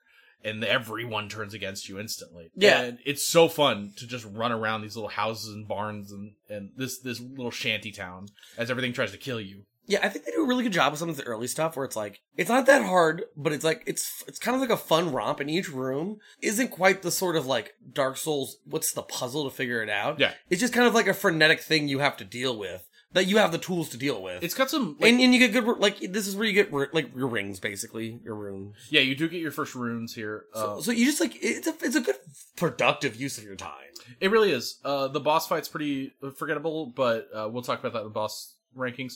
But uh, the the other thing about Hemwick Charnel Lane, it's kind of feels like like some old school horror movies. You know, uh, it's got it's got it's some like Children of the Corn vibes. You Mhm. know, where everything just feels kind of weird. It's the the strange countryside. Yeah, You know, and I use strange with like the capital S. It's a place outside of your understanding, and it really sets the tone for a lot of what you're going to experience in Bloodborne as a whole. Yeah, I think they do a good job in the early areas on kind of making like enemies and stuff be like horror tropes, but more traditional horror tropes, and making you feel that like pretty organically. Yeah. but it's also not like it's not like a whole thing, which some of the other stuff will be. Exactly. Uh, it also has the entrance to Cainhurst, which is the best area in the game. Yeah, definitely we should talk about Cainhurst later, but Yeah, we'll talk about Cainhurst. But I so uh, I think the early game is really good personally, but there's kind of a transition part of this game that starts at Forbidden Woods. Yeah. After you beat Vicar Amelia and you see that weird cutscene about beware the old blood, Yes. which you the player should instantly know is a password, obviously. Yeah. And give it to the password person. You got to give it to the password door. You know, the one that's you definitely know where it is. It took me a long time to like know Yep. where it is. Like to this day, I'm, I I get lost in Cathedral Ward looking for the password door. But you you do get to Forbidden Woods uh, that does not require the password. And Forbidden Woods, I think, is a counterpoint to everything that Old Yharnam set up. Old Yharnam was this wonderful vignette, start to finish, of a place that's been destroyed by the Church of Blood Administration. It's under the protection of these hunters. It sets up a lot of questions that speak to the themes of the game and really just show you this little story that, that makes a lot of sense and progresses your understanding of the game. Forbidden Woods is the exact opposite of that. It's mostly just filled with like piles of snakes as enemies, or people whose heads explode into snakes. Second half of it, there's it's the long Yeah. area. Yes, it is a long area, but it's also like a confusing maze in the woods. And that's kind of the best you can say about it. Like, there's nothing really to talk about. There's a I have lot a of lot to say about Forbidden Woods. well, okay, that's good because I find myself at a loss talking about it because there's a lot of key items there. There's a lot of really useful stuff. There's even some cool bits of it, right? Everything about it is the most confusing, weird mess of a place. You have no idea what's going on, what you're doing, why you're doing it, and I think it's really, to me, probably the worst area in the game. Oh, not even close for me. Well, I, One I, Nightmare Frontier exists, no, see, I like Nightmare Frontier but better. that's that's. mhm. that's, I mean, that's on you, but I mean, no, no. The the podcast is over until you accept Nightmare Frontier is garbage. I like Nightmare Frontier. I'm not even negative on it. I like That's it. just preposterous. But So do you like frenzy? Do you like poison swamps? Do you like picking up items and boulders hitting your head? Do you like constantly running into rocks all the time? Uh, we're talking about Nightmare Frontier right now. Um, yes, I do. it's just wrong. It's ugly too. it's so ugly. So Forbidden Woods is fucking ugly. It's just kind of like a little bit foggy and nothing but trees. Let me do my Forbidden Woods push then. Yeah, I'm not gonna be converted on Forbidden Woods because the place sucks. And the best part about it is a sort of awkward boss. No, I, I think there's a lot of good things about it that are storytelling stuff that I think is conveyed really well. The opening to Forbidden Woods, I think is fantastic. So you get this weird where the old bloods cutscene, and you don't kind of know what to do with it at this point in the game, and then you say the password is the only password option there to get into the Forbidden Woods, and then the door opens, and behind that door is a skeleton sitting in a chair, and you get a madman's knowledge. I do like that. And that's super clever because it's the beginning, it's the it's the game Well- beginning that descent into this is a different level of horror. Well, sorry, I want to describe the skeleton just a little bit. You speak to a man through through the door. It says, "What's the password?" Right, and you're like, "Fear the old blood," and the door opens up, and what's on the other side is a skeleton, like covered in cobwebs, and you click on him. A thing you've never done in a Souls game, like click on an object like that, yeah, you're right. Yeah. and it says he's already dead, and then hmm. you just get a madman's knowledge. Which increases your insight. yes, it's not even an item that's sitting there Yeah. it just said a text box like a like it's a rpg game pops up It- says he's already dead and you get an insight and you're like what And that's so impressive because they know you're going to click it. They know that's what the player's They've- going to do. They've literally never asked you to do that before, but there's no way you don't. Yeah. They just they trusted themselves so thoroughly. And then what I would say is, as the woods progress, I think they do good encounters and there's cool stuff with it. So in the early, it's just the stuff you've been seeing this whole time. Just dudes and dogs. The villagers. Now, there's some funny traps. yeah, and, and there's the snake piles. Snake piles are later. No, there's a bunch of snake piles in the beginning, isn't there? Nope. Okay.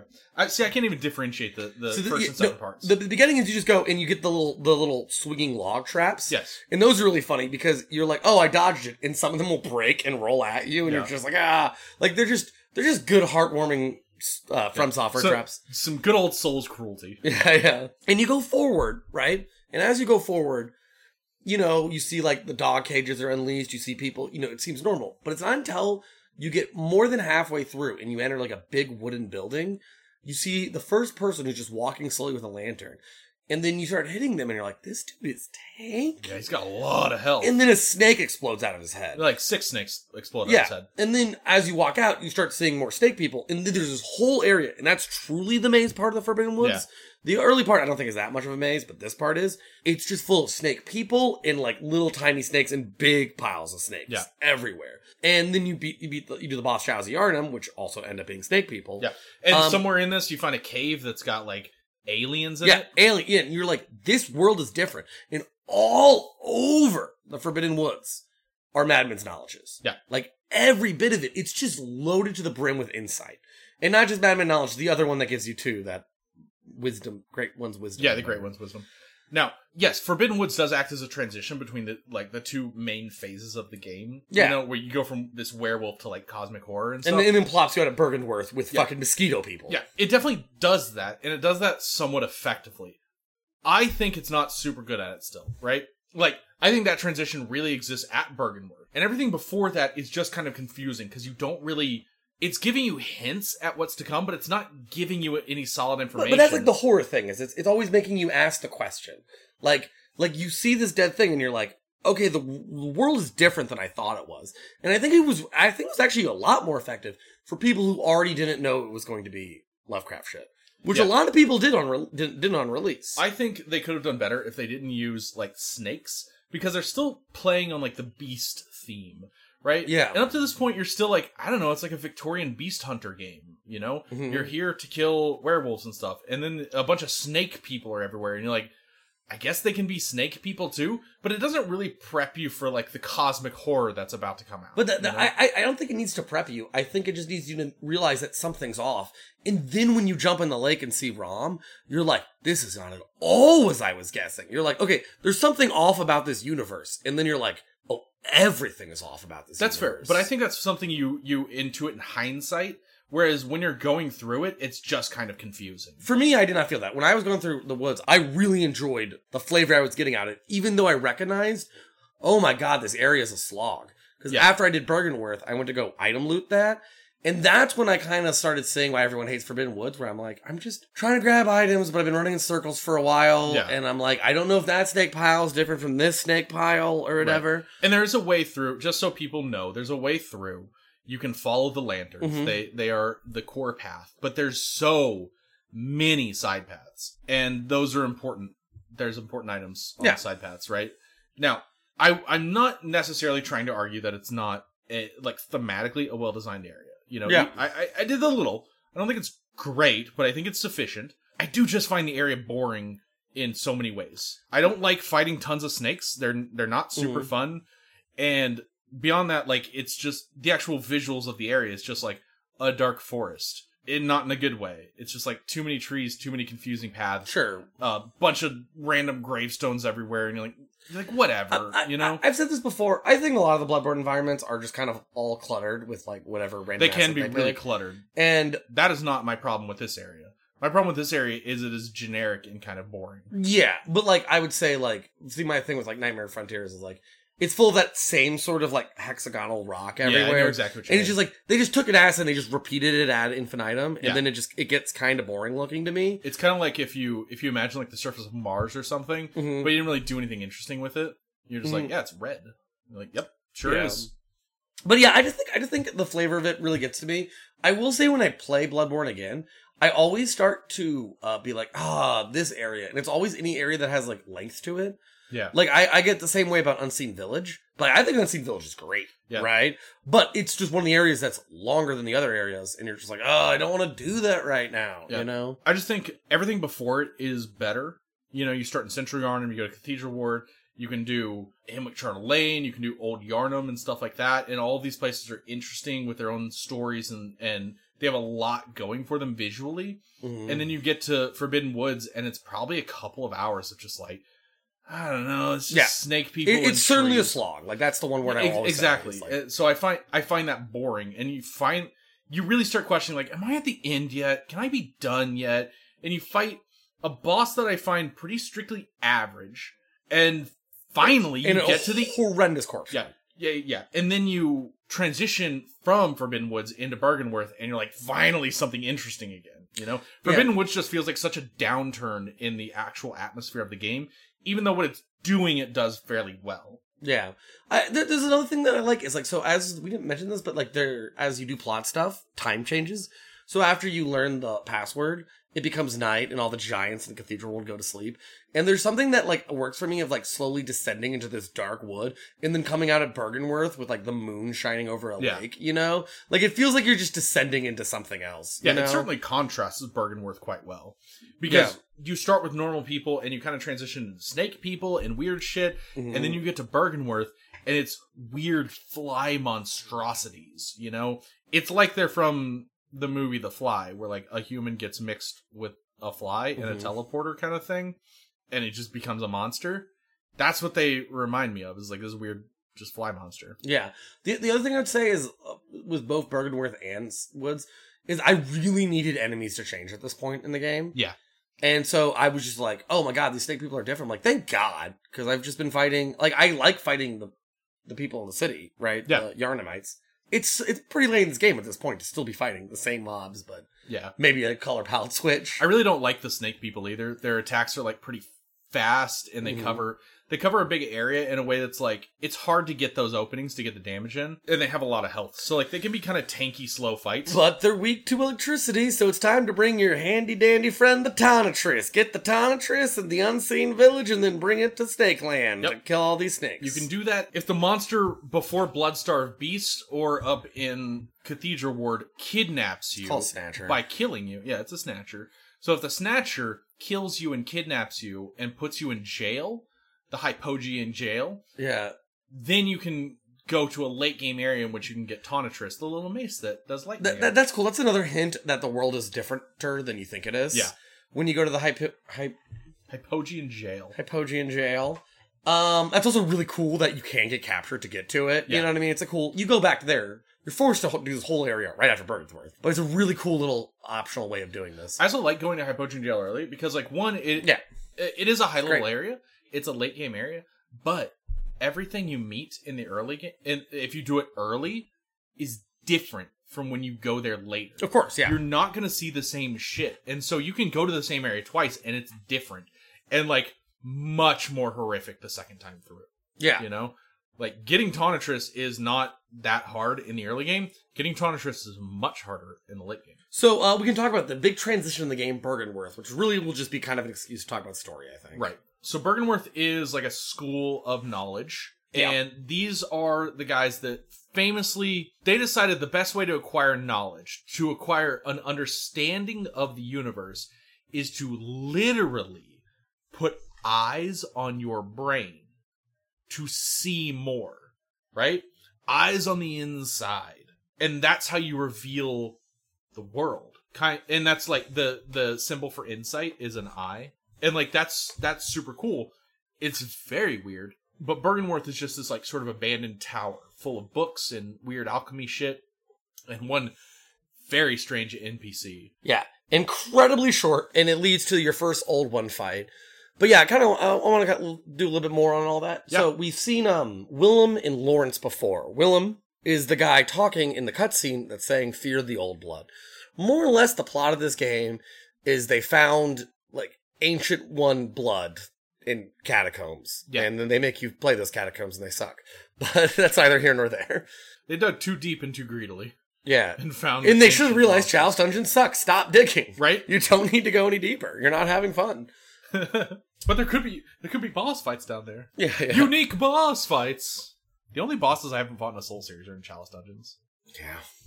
But No regrets. Basically, there is a split between Lawrence and Willem. Willem, the older, uh, like the senior of the school. He's I- the guy in the wheelchair that you'll find in Byrgenwerth. Yeah, rocking chair, but yeah. Sorry, He's just rocking chair, yeah. Uh, being old and you don't know it doesn't have wheels. Yeah. Yes, I do. Um, I have eyes. Oh, I have too many eyes. Oh, too many eyes. Thematic. Miyazaki's touched done it again.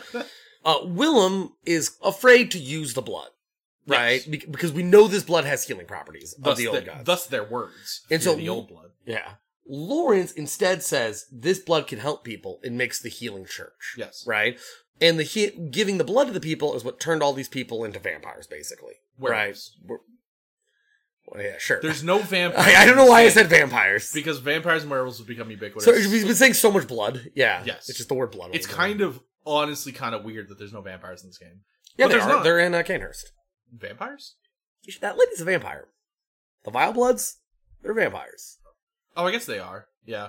You don't really like meet vile bloods though. You meet like one. Yeah, I mean, you, you tear her flesh up. Yeah. But they do have like the big mosquito monsters. Mhm. You know, like there's some implications. And that's why it's the blood tinge Yeah. place. You and it's clearly a vampire castle. Yeah, know what I yeah, mean? like it's, it's a a- very Dracula castle. Yeah, I actually think it's really cool. So you, we we hear a lot of different of the sects of church. We hear about the healing church, which Lawrence makes. You later hear about the choir, which make aliens. I guess. God damn, this game is weird. Yeah. There's Uh, the, the and- hunters, And then the hunters, right? Who hunt the beast. Yes. Right. that that the other churches make. Yeah, and it's well, it's, it's it's all one church, and they all have different sects, and they all kind of check each other. Like the choir has like the most authority or whatever, like Yes. stuff like like just random. It's really not that important, uh, I think, to the true understanding of the story and what what what the main themes we're getting out of it. What is interesting is basically everything that the church did damned everyone. Yes. Right? They were trying to do good. This came out of what we could believe can be altruistic. There are some readings of the game that the church got everyone sick on purpose to get them addicted to the blood. I don't think there's enough text in the game for that, and I don't think you need to do like No. It's better otherwise, in my opinion, where Lawrence is trying to do good. Lawrence is trying to heal people. He's trying to bring this magic they can. They're trying to find, and Willem's trying to find this truth, like this, you know, philosophically uh, non-transient truth. Yeah, they're- that like means something. They're and both- both of them doomed everyone. Yeah. They're both seeking something transcendental, you know? Mhm. And they have reason to believe that it exists. Yeah. Because that's the thing about the Chalice Dungeons. They dug they dug deep and they found the old ones, you know? It's what what they I think they found was uh Ebrietas, something like that. I think uh, Ebrietas is made, but that's neither here nor there. I don't think so. I think Ebrietas was left behind by the old ones. But they Yeah, found they found something There's like that. They found uh but now they're bleeding Ebrietas. Like Ebrietas is a source of the of the the blood now. But the idea is that they they have reason to believe that the world as they know it is not real or not like complete. We don't see enough. There is more to be learned. Yeah. You know? And they have different ways of doing that. Whereas Lawrence may have altruistic goals of like, okay, we can use this this weird technology that we have now, you know, this, this awkward blood, and we can give it to people and heal them. And Willem's like, ah, but we need to know more. We need to know about stuff. But his methods are super strange. He wants to literally put eyes on their brains. Literally. Literally. Yeah. So it definitely gets weird, and none of this is really explained.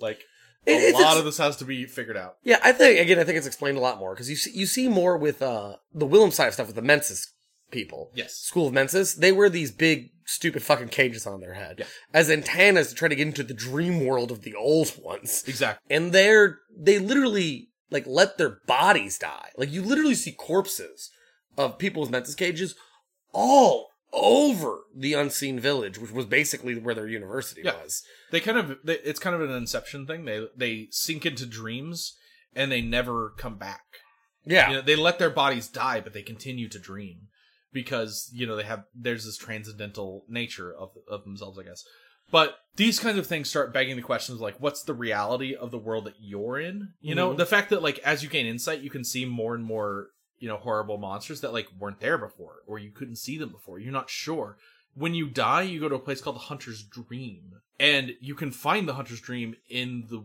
what is speculatively now the real world. And it's just an abandoned place, you know? It's called the the Hunter's Workshop, but it's this abandoned place where you can find like the clothes of the doll that levels you up, but there's no doll, there's no Gehrman, there's no there's no fireplace or anything like that, you know?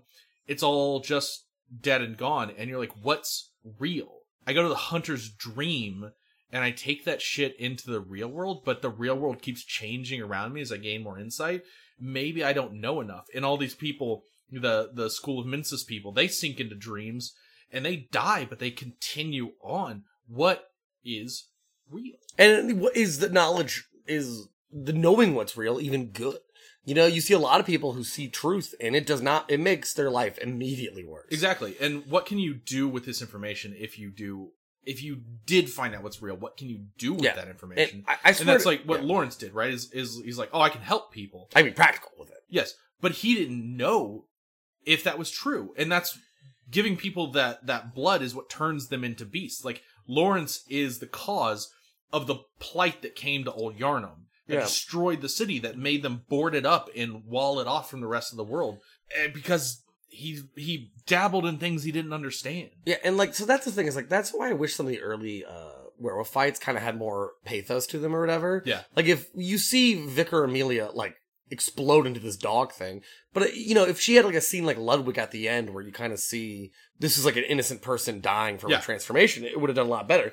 Where I'm so sold on the horrific transformation of this by Ludwig in the DLC because you just see like how fucked up the consequences of their actions are. Yeah. And for once, it wasn't just man's greed or ambition or something. It was just trying to make a world better in like Victorian England where I, there's lots of stuff you can make better back then. Yeah, it's, And it's now. it's the reckless pursuit. I've talked about this actually a lot in in my private life, but there's a Yeah, thing. you like Jurassic Park, we get it. Okay, well we're done then. Yeah, yeah. but there's a thing called well, no, uh, there, there's a thing I, I call disinterested science, which is similar to like a debate about, around like vaccines and stuff. I am not an anti-vaxxer in any way.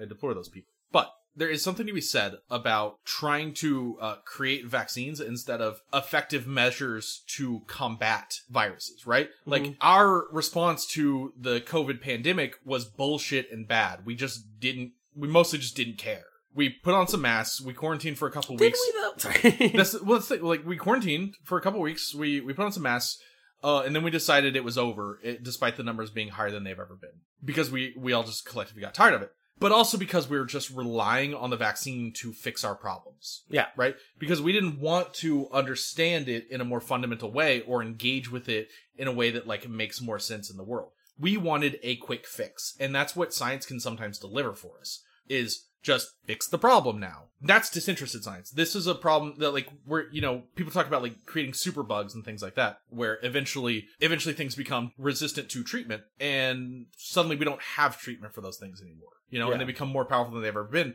because we're all we do is treat the symptoms. We don't treat them in a holistic way that talks about the entirety of the problem. And that's the same thing that Lawrence was doing was like, "Oh, I can help people. I see this is blood cures ails. I'm just going to use it recklessly on a whole Mhm. population."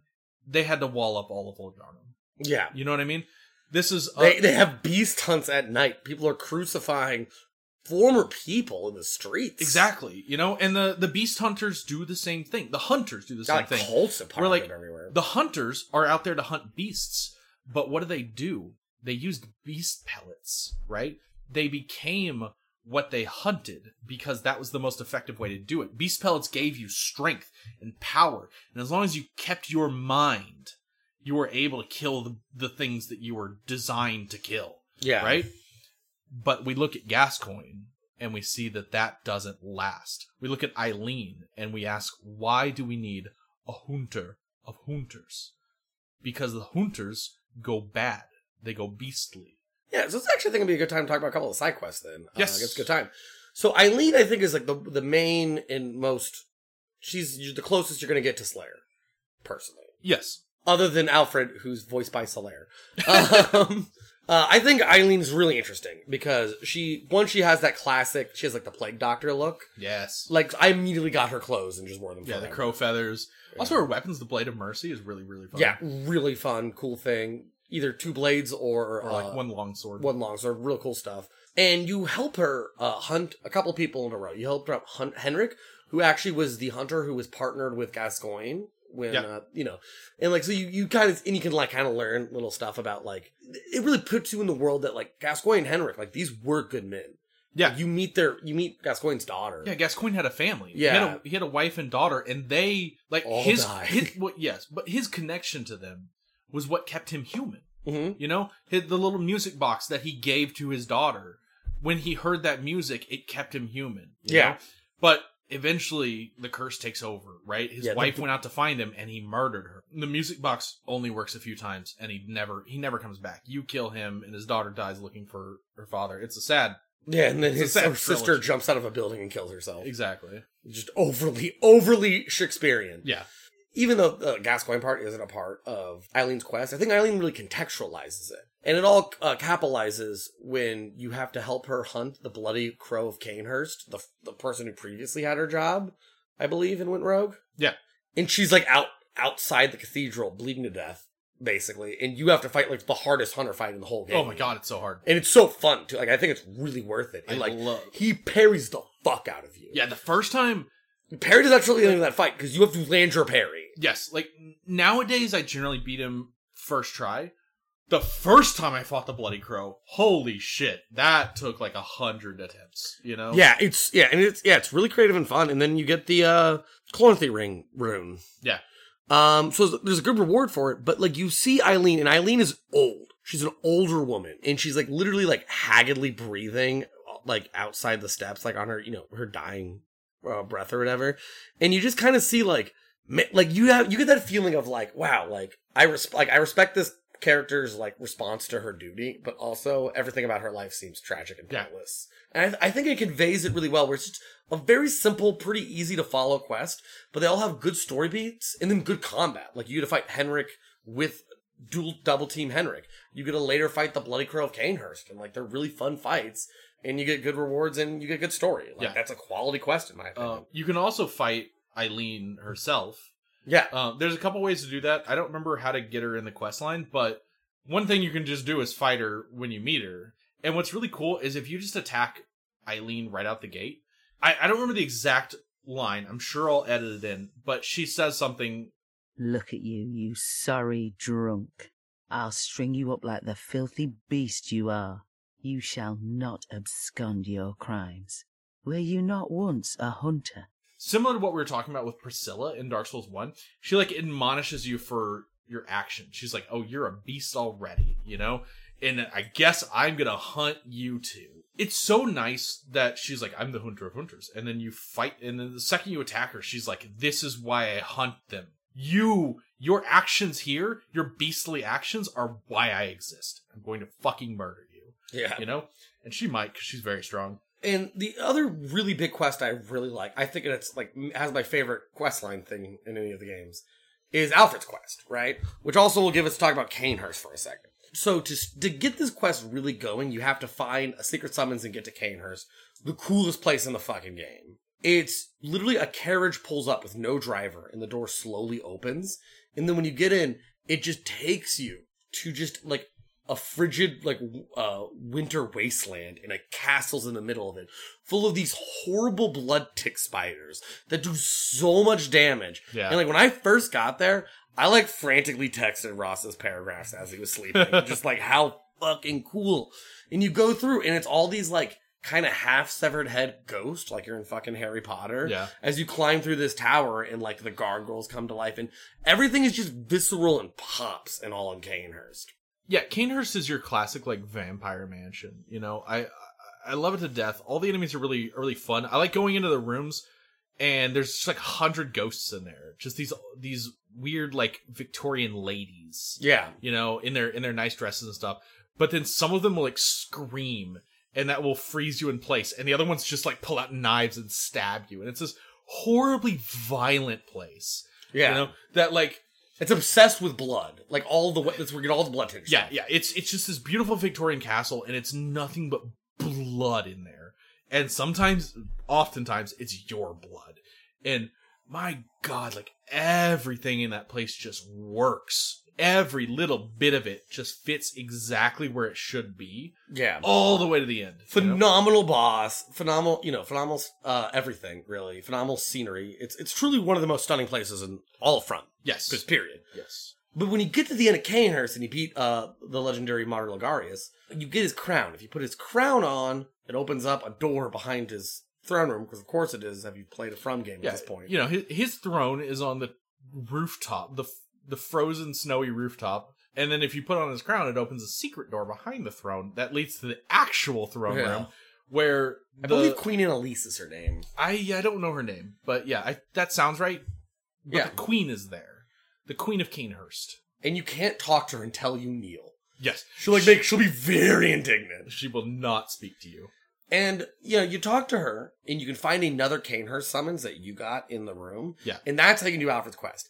Alfred is an executioner for the church. Yeah. They are anti the vile bloods because the way they've been using the old one's blood, which I think is so cool because like they also use the blood badly. Like, why are the vile bloods worse? Yeah, Like, wh- wh- what is the difference between these people? Honestly, it seems like at least Cainhurst kind of kept to themselves. Yeah. You infected a whole fucking town, so I think it's easy, I think intentional for you to read it as, I don't see anything that wrong with these people. yeah. Com- commentary. Yeah, and Alfred is so nice. Alfred is the first character in a From game where you he'll have dialogue trees open for what you can ask him about. Yeah, Like he actually like is like, tell me about Byrgenwerth, tell me about the Healing Church, you know? yeah. He'll actually give you like information about the game. Yeah, and he's voiced by Solaire, and he's just clearly likable. Like he's just clearly a good guy, and you're just like, wow, it's like a really genuine NPC. And then if you give him the Cainhurst summons, he's like, really? This is like, thank you, Yeah. you know? You you got to Cainhurst? Yeah, he's like, this is everything. He's like, I've been waiting for, right? And Because the, I will say this: to go to Cainhurst is one of the coolest little things. You literally you go to like uh this this obelisk in Hemwick Charnel Lane yeah, with your with your summon, and this ghostly carriage shows up, driven by skeletal horses, and you get in, and you you're taken you know via cutscene to Cainhurst, and where it drops you off, there is a broken down carriage and two ho- horse corpses covered in snow. Like, Yeah. they've been there for a long time, and the implication is that is what got you here, and you're like. You've been displaced from time and space entirely. yeah, You are in a realm unknown. And it's so, so fucking cool because that is also kind of how Bram Stoker's Dracula starts. yeah. Reason I love these Bloodborne quest lines is the reward are the scenes. You know what I mean? Yeah. Like Eileen gave you the reward of the bloody crow of Cainhurst and then her dying in the steps, and it, it's like viscerally sunk into my mind. This is my favorite uh, questline scene of all time, where you come back after giving out for the Cainhurst summons, and he's wearing the world's stupidest hat, carrying the Logarius wheel, Yeah. which is just a a wheel you hit. It's a trick weapon you can get, covered in just her flesh, right? The Queen's Flesh. the queen's flesh and is just kind of like maniacally laughing, you know, and and talking, you know, I again I assume we're gonna spice this in. 100%. Yeah. All mangled and twisted, with every inside on the outside for all the world to see.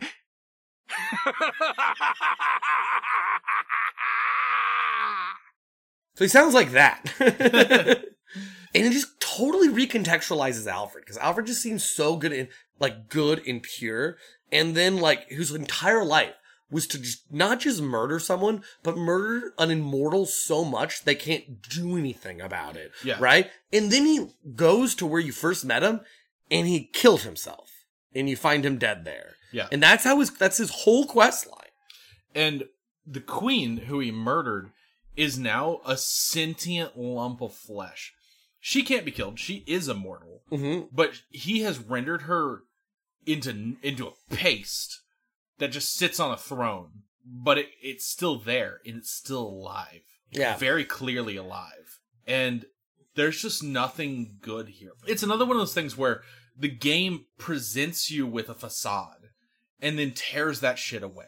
You Yeah. know, it does that constantly. Alfred being this nice guy, and then he's this maniacal murderer, right? This regal queen that you meet sitting on the throne, now just a lump of flesh, you know, an immortal piece of meat. Yeah. You know, And I like would- a like a Doctor Who episode where someone gets turned into a slab of concrete. I don't want to look up. Oh god, I didn't know. I know that one. Yeah, yeah.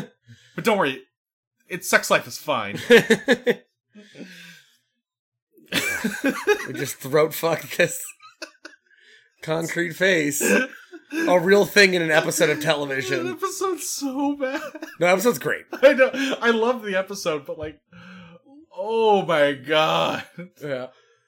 Uh, but the other thing too is you can actually resurrect that lump of flesh when you kill a Ebrietas. Behind him, it, her, them. I'm not We sure. can say it. I think I that's think it's a- fine. yeah, I think I think there's. I think the cosmic old ones have evolved beyond gender. yeah, I would hope. Let's call it a they. They, yeah.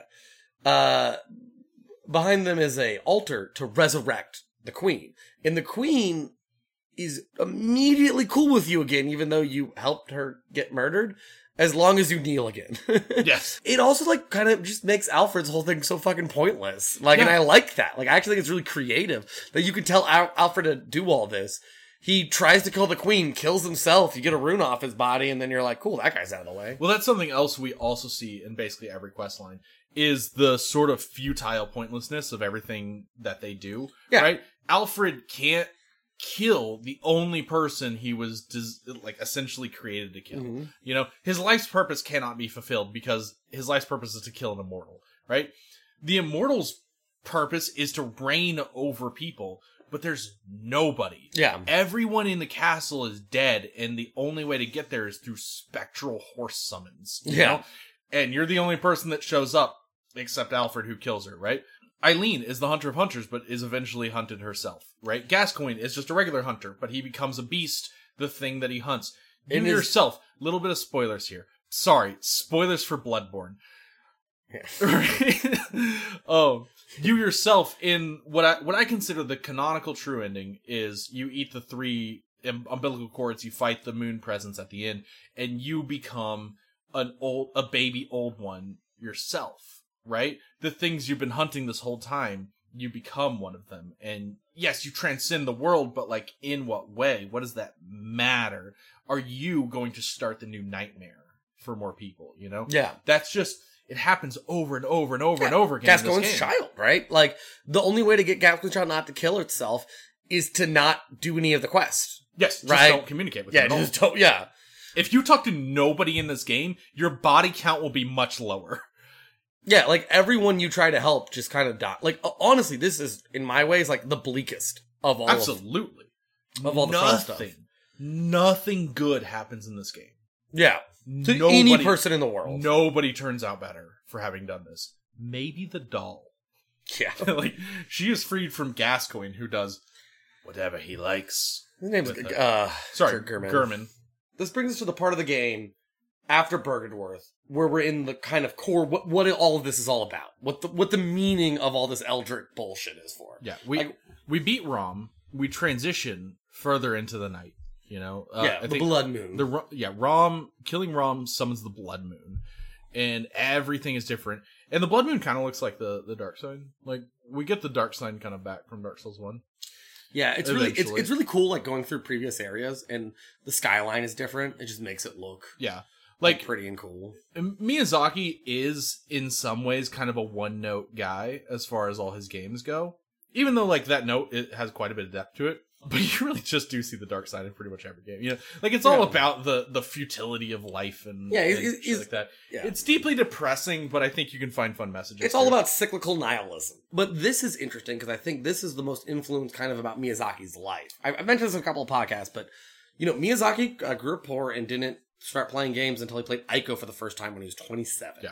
And he grew up reading books. So a lot of this is just, he just loved Lovecraft. He just, like, we know he read a bunch of Lovecraft as a child. I read a bunch of Lovecraft too. Yeah, and and this is clearly influential on him, you know. So like one thing we, we keep talking about offcast is there's lots of vaginas in this game.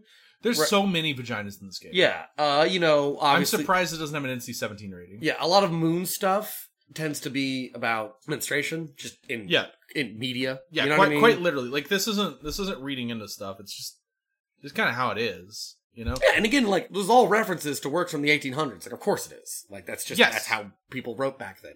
And so, what one thing that I always thought was really interesting that's the watch listening to the influences of people's lives on the influences of people's lives, right? Is uh, there's tons of this birth and women and anti-sex imagery in Lovecraft's work himself. Yeah. because at least his dad, might be both his parents, uh, died of syphilis Yes. right? And he was deathly afraid of sex. And, you know, this is a guy writing horror stories about the things he's afraid of, right? And so that's just implicit in his work because they're his own personal fears from his own personal experience. Now, I can't, I'm not going to say these are Miyazaki's personal feels, fears. They might be. I'm also not saying they're not. Yeah. But I think a lot of it was when homaging the material that he really wanted to homage, being Lovecraft stuff.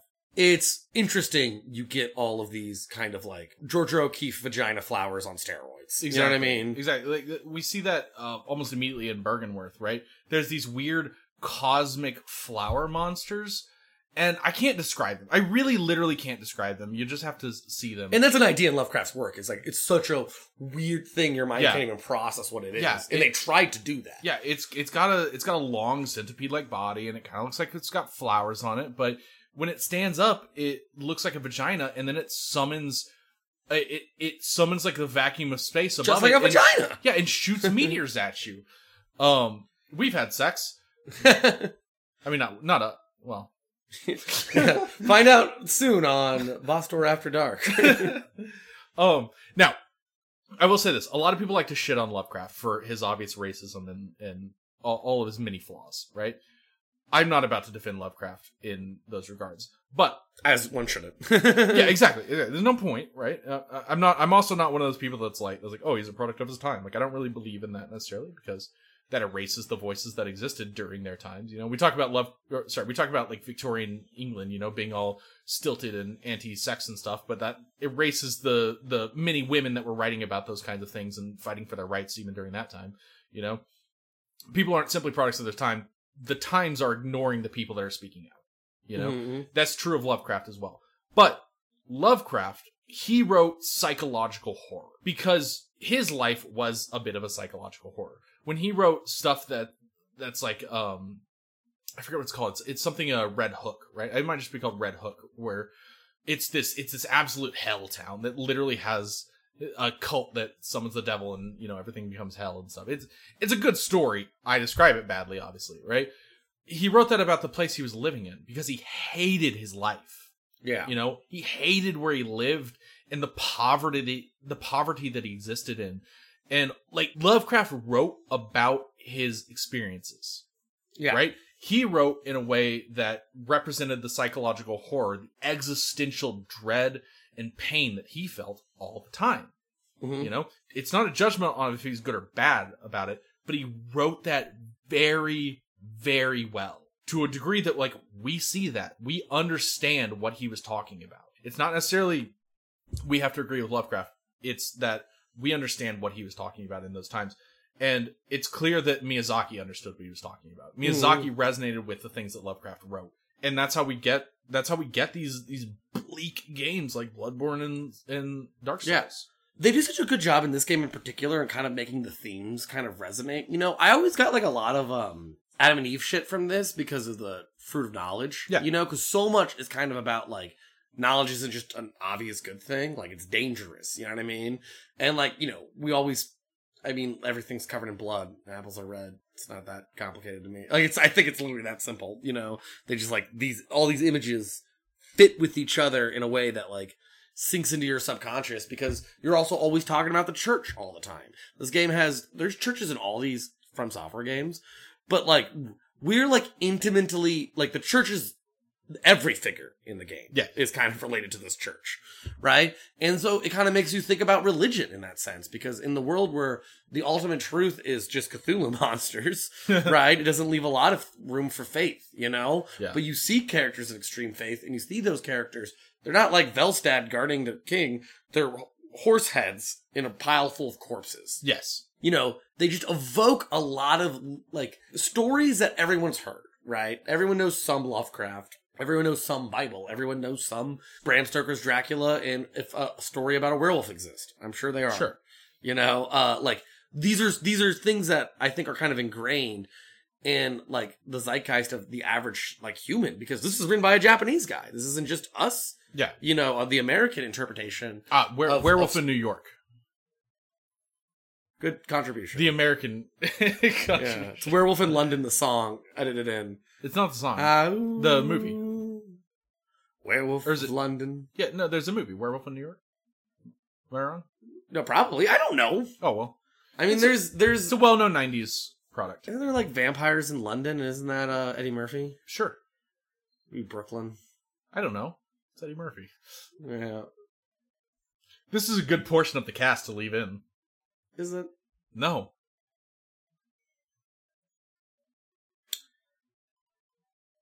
Uh, ooh. yeah, and I think the themes work really well, and they translate into the game really well.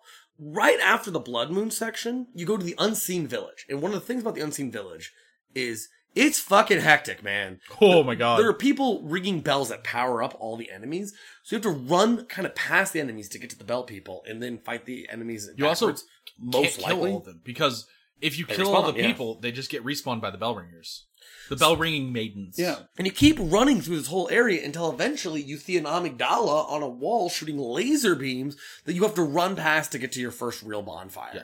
And I I will complain about this later in a Dark Souls 3 DLC, but this whole area forces you to run, but it works. Yes. Because that's the point. You've just been faced with the truest horror, and the, the literal sky is red Yes. right? And you're just running for your life, and it's so hard to explore and look for stuff because everything is terrifying. Yeah. right. and when you get there. everything is a little bit too strong to fight because the bell maidens aren't just. It's not like a group of enemies and then there's a bell maiden in the middle and you kill her.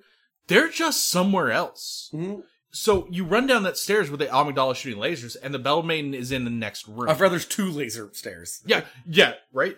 And then so you kill that bell maiden and you can kill everybody on the stairs, and you're like, okay, I get what's going on. The game taught me how to deal with it, right? You go through the next place, and there's a bunch of ladies, old ladies that you saw in Hemwick Charnel Lane, and they've got like flaming spears and shit, Yeah, right? But they're all super powerful too because there's a bell, there's a bell ringing maiden somewhere Yeah, and you don't fucking know where she is.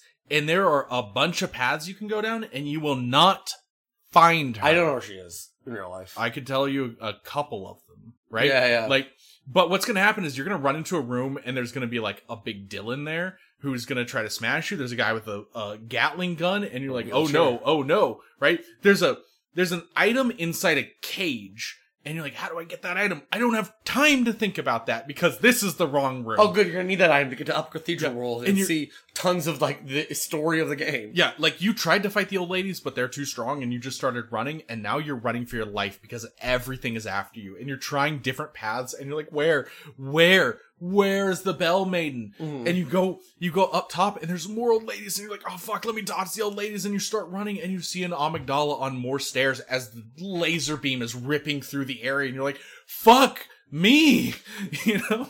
Yeah, and your reward is to get a bonfire, and right past that bonfire is 300 fights in a row. Three, three That's- hunter fighters at once. Once. One of the hardest challenges in the game. Yeah, and it's just it's just a good like, oh my god, everything's up to 11 right after It- the blood. it's moon. incredible too because they call it And then they give you the world's easiest boss in the whole fucking world. yeah I, I love it because they call it the unseen village right hmm uh one it's not a village two you feel like eyes have been put on your brain at this point Yeah. right like you feel like you're seeing the world for the first time as it is there's amygdalas all over the place just hanging huge and menacing on buildings shooting lasers at you trying to grab you all these dudes are being controlled by these weird bell ringing maidens and you don't even know what the fuck those are you know but you finally feel like you're in on the story Yeah. like something has clicked and you're like you're like I don't necessarily know what's going on, but I do feel like I can see it, Yeah. you know? So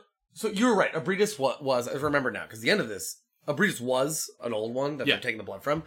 One reborn is their attempt to make an old one. yes. You know, he's a really easy, dumb boss, but when you see him, it's all this disgusting, massive. Like it's just it's just nightmare fuel. Yeah. You know. And to to really hammer home our previous statement that everything in this game is just vaginas, you know, you literally see it birthed yeah. Yeah. from from a, a hole in the sky.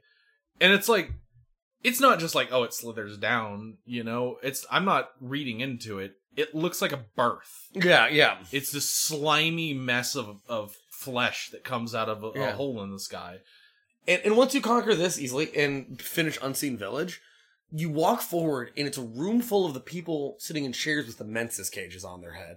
And it's just a cavalcade of dead bodies, like all petrified to death or whatever the fuck happened. And when you touch the body, it sends you to the Nightmare of Mensis and it starts like the end game. yeah it, it is supposedly Mikolash's actual body Yeah, it's Mikolash's body for and, sure. and every all, all of the people around him like there's dozens of people all around him they're also just you know these these dried out corpses with cages on their head were his students that what you're seeing in that room is the entirety of the school of mensis Yeah, and it just does it just does it so well because you get right after the Bloodborne, you're teleported here. You run through Unseen Village, and then you're at the Nightmare for Mensis. The, the, sorry, Nightmare the Frontier. No, this is Nightmare of Mensis.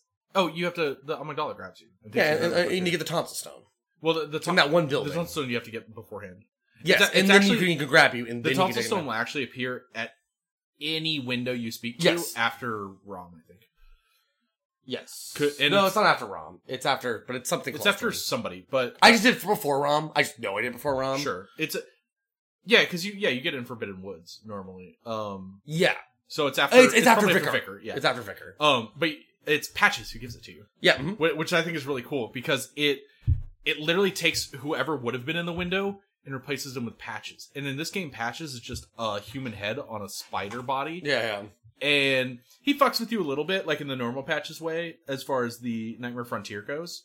He'll like you know push you off a cliff, right? But it's so cool that it's also really fucking creepy that no matter what window you go to, it implies that Patches is stalking you. And whenever you when you go to talk to your next NPC in a window, Patches takes their place and gives you the tonsil stone. And when you're picked up by, by that amygdala that takes you to the Nightmare Frontier, that's Patches being like being like, "Oh, amygdala, be kind to this poor bastard." Yeah, yeah. You know? Such a good route line.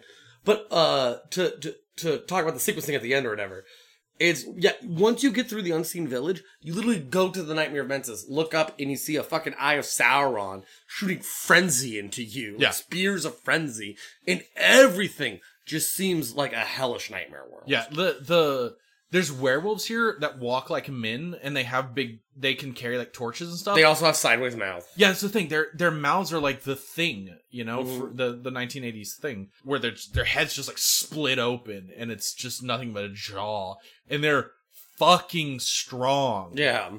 And you you just that's another place you just have to sprint through. Yeah. You can fight them. There's obviously ways to get through where Yeah, you no, like you dodge just- the yeah. frenzy and stuff, but like You just run past Spider Hell and fight fight well, a you, guy on the you, you run you run past werewolf hell. You get into the you get into the big mansion. You know, which is Spider you- Hell. not yet though, right? Because there's like the weird the weird servants that walk around, and like some of them are they're like little miniature people. No, it's not quite yet. You open up the big doors in Nightmare Mensis, and you're in the spider. Then it's the mansion. You're right. because I got stuck in spider for a while. Spider Room can be really annoying if you if you try to do it properly, like the way I I, I it- kept trying to do Nightmare slow, and then I stopped. Yeah, like you can do spider room slow and proper. You can like go around the the the side Mm-hmm. and you can shoot the spiders one by one and like aggro them slowly and kill them one Yep. by one. Or you can just run through because there's fucking nothing for you in that room. yeah, there really isn't. just don't deal with spider hell, you know? But if you don't and then a with- really hard. the problem- one of the harder hunter fights. Yeah, the problem is if you don't deal with spider hell, you cannot deal with that hunter. What you're supposed to do is sprint all the way through, get the bonfire, and then come backwards and fight that hunter. I, I don't. I just uh use the truck point at the door and kill the spiders, and then fight the hunter. You could do that, sure. Th- There's different ways, but that's still dealing with spider hell. You know what I mean? If you yes, just, but I if I have a I have a path only aggro's like three of them. oh sure, Yeah, like you go You up the up stairs, and kill the and- bell maiden.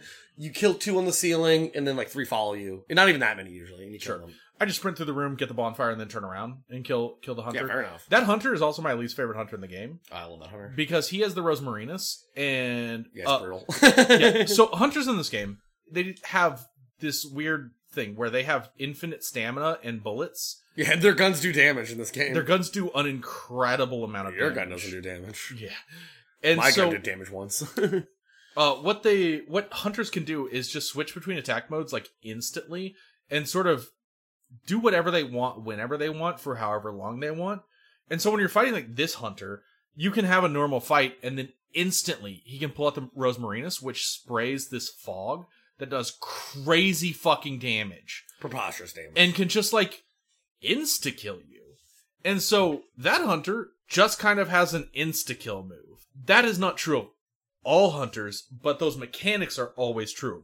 The the hunters you fight have infinite stamina and bullets. And boy, they will always take advantage of that. You know? Don't get hit by a miss scrub. Exactly.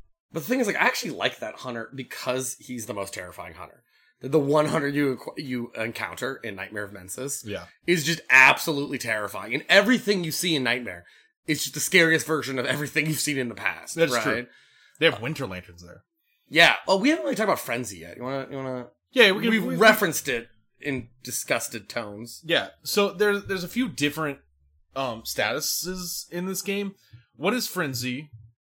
One, I don't really know if it has a name, but it's it's like beast blood, and it's related Beast Hood is the beast word. yeah, probably, and it's related also to insight. All three of them are are interconnected. So frenzy is a status effect that if it builds up fully, it does a huge chunk of your health and damage, kind of like bleed in other games Mhm. and stuff. Your resistance to frenzy goes down as your insight goes up, which typically, as the game progresses, your insight just goes up unless you're spending it. Yeah, actively to. Yeah, like pretty actively. So normally, by the time you get to Nightmare of Mensis, you will encounter the Winter Lanterns and have very low resistance to Frenzy, and they will fucking destroy you because they build Frenzy like nothing else. And Frenzy's like a weird SAS effect that if it starts, it kind of keeps building even after you like take cover from whatever's Frenzy. It depends on the thing. Uh, the the lanterns do that. Yes. Not all frenzy does. The lanterns are so annoying because it's line of sight, and then it keeps going after line of sight. Yeah, it's kind of bullshit. and they have a grab, so they're like the worst enemy in like from software history. Yeah. I think. Probably. Yeah. Yeah. You can negate the frenzy by using a sedative, but like literally to run past like a bridge full of four winter lanterns, I drank five sedatives. Exactly. Like I'm You- just literally throwing them into my body. Yeah. You don't negate it by drinking sedatives. You can negate it by chugging sedatives. Yeah, yeah. And so frenzy is of course tied to insight. How the higher your insight, the less resistance to frenzy. And on the opposite side of that is your beasthood, which is sort of connected to frenzy, or is sort of connected to insight in that it is harder to build a beasthood meter if your insight is higher. But you, generally, you you don't get a beasthood meter unless you're eating uh, beast blood pellets or using a particular weapon. What that does is with every strike, you build your beasthood meter and you do more damage with subsequent strikes. It's really used a lot in speedruns and stuff. But it's kind of the idea of like what happened to the the hunters, you know? They became beasts themselves to fight that which they hunted. They became stronger but more fragile. Exactly. Uh, and and at the same time, you know, they they didn't have like a lot of insight. They they lost what was real in the world, you Yeah. know, and became beasts themselves. So like, there's this cool, you know, triangular mechanic of status effects that goes on, but frenzy is fucking miserable when it comes Yeah, to the Winter Lantern. It's usually just miserable, but they do some cool effects with it. Like when you get caught in the amygdala hand, especially before you can even see the amygdala hand, Yeah. you get frenzy, and then you find out you're in the hand of a of a great one. And the first time you actually get to do this is um to really like de- see Winter Lanterns and see the hell that is frenzy is when you go to the Nightmare Frontier. We mentioned it earlier, but you get the tonsil stone. You can an amygdala drags you here, right? And that has, I think, the meanest patches moment in any game ever, where if you are near a hole, you'll see a cutscene from Patch's perspective, and he pushes you in a hole. There's a hole full of a bad item. It allows you to turn into the notes on the ground yeah, as camouflage. And it's a cave full of winter lanterns. It will, would, and it's poison. It, Yeah. will hundred percent kill you. yeah. There's there's virtually no way out of there. Yeah. Uh, yeah, and it's just fucking bully shit, you know? But that's kind of, I think, the first area you really see Winter Lanterns. You can get there kind of relatively early. Yeah, And I got so mad before I realized what they were, because it was right before the boss, and I'm turning a corner. I'm like, oh, what's this thing? And I start hacking at it, and they just explode from frenzy damage. Yeah. Because there's just a Winter Lantern just standing. And then I try to fight it two more times. I'm like, I guess I just run past these guys. I just never fucking fight them. yeah. Frenzy is a truly terrifying mechanic. In this is all right. So actual spoilers for Bloodborne PSX, the demake. If you're interested in looking at it, it's on itch.io. I'll link it in the description. It's an extremely, extremely good game. But it's a demake of the first part of Bloodborne, and uh, the creator added a little bit extra after you fight Gascoigne, who's technically the final boss of the thing.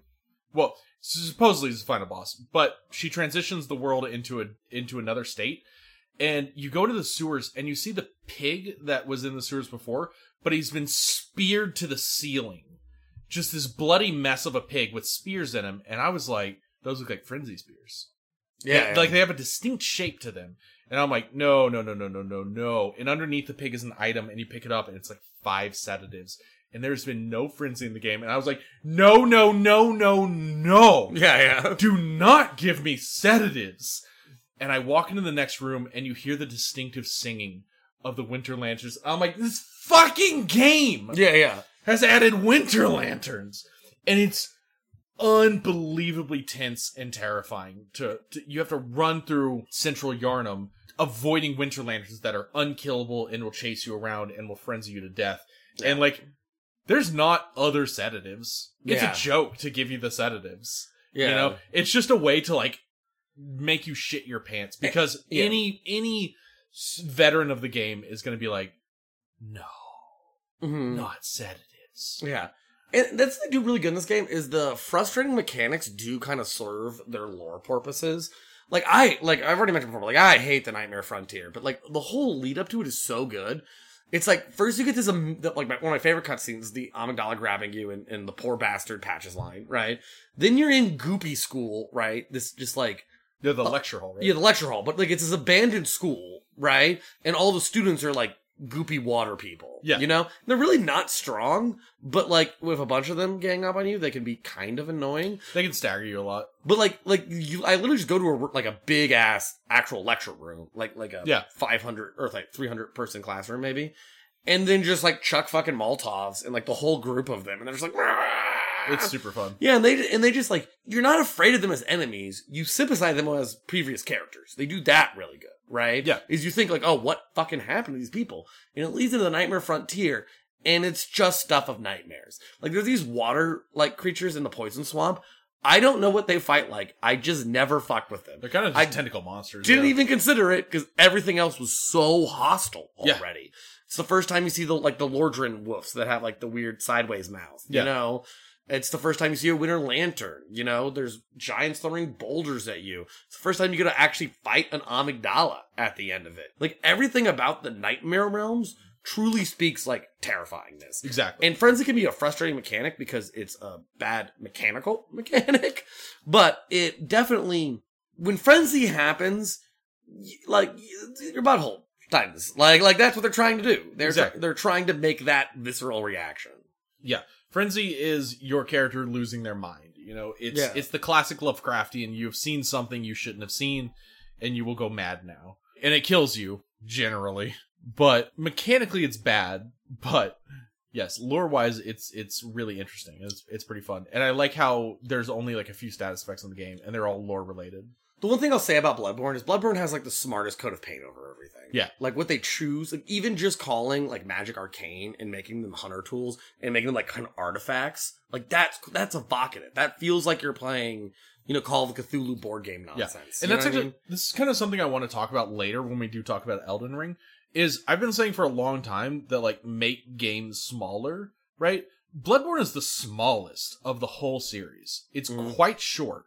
We're kind of at the end of it already. yeah. We, we've described most of the areas, but it is also the most aesthetically pleasing. It has one of the most followable storylines. Not precisely, but more people know more about Bloodborne than they do about like Demon I, Souls. I or know more about Bloodborne than about Sekiro, and they tell you the story in that game. Exactly, exactly. And Sekiro is also like kind of small, you know, Yeah. comparatively, uh, compared to other Souls games. And you know, w- again, we'll talk about this with with Elden Ring because it's an absolutely massive Mhm. open world, like unbelievably huge. But Bloodborne gets away with a lot of shit by being small and focused. Yeah. You know, we talk like in our boss ranking, generally speaking, most of the bosses in the base game are kind of bad. Yeah, and You the know? things they added to for length, like Chalice Dungeons, are garbage. Yeah. Like, we didn't need that. Not a huge fan of Chalice Dungeons. yeah. S- But Things are acting. everyone loves Bloodborne, and so do I. Because every moment of Bloodborne, like, you don't like a boss, it doesn't really matter because it's not a huge portion of the game. Mhm. And the game itself is only like maybe 15 hours long. Yeah, You know? you don't like a boss in Elden Ring, you will fight it six more times. Yeah, you will spend a lot of time with that boss. And so Bloodborne just gets a lo- gets away with a lot of shit by being small and focused and really really really well made. You know? Yeah, and it feels good to progress through. Like you feel that like that progression through the core story points. Yeah. With the with the time of day changing and kind of like little like power checkpoints for your character. Like, oh, Yeah. I'm on blood chunks now, and now my weapon is like this upgraded. They really feel really good, and I get really excited about what I'm doing with my character because you get so intimately attached for each run to be a trick weapon run. Exactly. There's so much depth in the trick weapons. It actually has a really high replayability because the games are short, and you're like, I can just do this whole game with this trick weapon. and I'll have Exactly. fun doing. it. There, there's few. There's really no other game in the series that can have such like easy restarts as Bloodborne. Yeah, You know, like committing to a Dark Souls one or Dark Souls three run uh, is still a time investment. But if you ask me, like, ah, do you want to just like do a Bloodborne run? Like, yes, I can do that very quickly. yeah. You know, I beat Bloodborne like in a week, less than a week. Then I went in New Game Plus to ROM the same night. Then I started a new file and I beat that Bloodborne. And then I ran to ROM again on my New Game Plus. exactly. Like the last time we've done that, that happened really for this cast was like, I, don't- I guess actually Sekiro, but other than Sekiro, Yeah, was uh, like Hollow Knight, where like I just kept playing Hollow Knight. Exactly. I just kept doing, you know, and it just kept being fun. Like I beat the game and I'm like, I'll just do it again real quick. exactly. Like I, know? I never quite stop playing Bloodborne. Yeah. You know, I never quite put that game down. Uh, but I think this is a good time just to kind of close out like the end of the game and then kind of extrapolate into the rest of our points. So do you want to finish Nightmare of Mensis? Anything? Uh, Nightmare Mensis, it has a couple of cool aspects aside from, you know, just the whole nightmare thing. There's the big brain eye, the big brain covered in eyes that you drop down and you do the uh, make contact gesture that you find in a side area. yeah. and it gives you like the best version of the Silver Covetous Serpent Yeah. rune. Yeah, but it's kind of funny. Like you have to really have a lot of patience because you gotta you start the gesture and it's like forty five seconds or something before it transitions to its to the second part of the gesture, Yeah, and that's when you get the rune. And it's kind of interesting because they just drop this big defenseless eye, this horrible monster, completely defenseless, and they put you in a hole and they say actually do a gesture that takes like a really long time to like it's called make contact and and you the find it in the Upper Cathedral Ward, which is like oh, bitch and a half to unlock. yeah. But the idea of make contact is this is a gesture that was used to, you know, literally make contact with with the great ones, right? And this is a completely defenseless sort of great one, right? And you can either make contact with it or just fucking kill it. Yeah. And Well, most people are just going to fucking kill it. You'd be like, "Oh, wow, a defenseless enemy," right? But if you take the time to make contact with it, it's going to give you probably the best run in the game. Yeah, it's also really. I actually really like the the fact your arms switch with the big content because the idea is your hands get tired making the L, Yeah. and then you just shift it. And then the idea behind that is this is what they thought the make contact gesture was the the way to communicate as an animal. Yeah. and they're just wrong. They just did it backwards. They just did it wrong. Yeah, and then eventually you just kind of find it on happenstance. Like, yes, they contacted the great ones, but they don't quite know how they Exactly. did it. Um, and I And- think that's really cool. In like in that whole area where you find them make contact, is just full of the church's secrets. Like you find the Ebrietas they have Yeah. buried in you the see den. all the all the weird uh, baby monsters and stuff in there. yeah, brain the suckers are literally sucking your insight away Yeah. When they grab you. Um, and on top of that, it's a really arcane gesture. Like it doesn't mean anything to you as a player. You're just like Yeah. making a big L with your hands, and then you shift it the other way, and somehow that means something to the cosmic being you're talking to, and you don't know what you've just said, but there's a communication happening. hmm You know, there's something linking you to the great cosmic beyond, and in a way, it kind of puts you in the shoes of all the all the NPCs that you've talked to, all the all the people that like made this world happen. hmm You know, of like a little bit of insight into what Yeah. they were thinking, how they thought about the world. It's it's the most defined setting. Absolutely. Like like when you're going through, you know, Upper Cathedral Ward, you know, you're learning about the choir and you can see the choir's clothes and you can read their clothes and it tells you about them and they're different. When you fight a hunter, like that hunter in uh, Nightmare of Mensis with Rosmarinus, Yeah. he is from the choir. Yeah. I know that from his clothing. You know, and like that's cool that you can do that. Now, that gets a little too far where everyone's trying to find these tiny pieces of information trying to make like a more cohesive narrative to, towards it, which is just not what you're ever going to be able to do with Yeah. a From game. But you really feel kind of the visceral, like what each group their what their follies were, what their you know successes were, like all those sorts of things. Yeah. You know what what they were trying to do, and like the Nightmare of Mensis, I think actually accentuates this really well because it's uh, completely hellish, but like the brain is attached to a chain. Like they, I don't think the brain did that to itself. The big eye, you know no, what I mean? I, have no idea what the lore behind the brain. Yeah, I, I don't think we know, right? But the, at the end of the day, like it's there, assumably by human intervention. And after you run past it, before you pull it down, you run into Mikolash, who literally doesn't understand he's dead. Yeah. like when he dies, he says, "I'll forget everything." Yeah. he will cease like- to exist. He's like, I'm waking up now. But also, yeah, I, I think the brain may be like an experiment by the the school of Mensis Mhm. because it's this huge brain covered in eyes, and they're big on eyes in the brain, right? Mhm. The school of Mensis is a is an offshoot of the- Willem's. yeah, Willem's school, right? Byrgenwerth, sorry. Yeah. And one of the first things Mikolash talks about is he's like, eyes. I need eyes. And mm-hmm. inside Mikolash's boss room, all the walls are covered in eyes. There's spider webs, and the inside the spider webs are eyes. You know, Yeah. that's where that's what his nightmare is, is the eyes. And this this weird brain thing that's chained up, covered in eyes, it just feels like maybe they made that thing. You know? Yeah. Maybe that's another failed one like the like the one reborn. you Yeah. Also, if you kill Willem, uh, you get the eye rune. It gives you better item discovery. Exactly. Just they're great at doing that in these sorts of games. But yeah, this also is when uh, you you see this in the Unseen Village, but uh, a lot of the stuff you've already seen, you now see the kind of their true forms. Like all these big fucking pigs, they now have like eyes all over their their head. Yeah. Right? You used to always see these crows that sounded like dogs, but now the top of the crow is like a dog's head, or vice versa.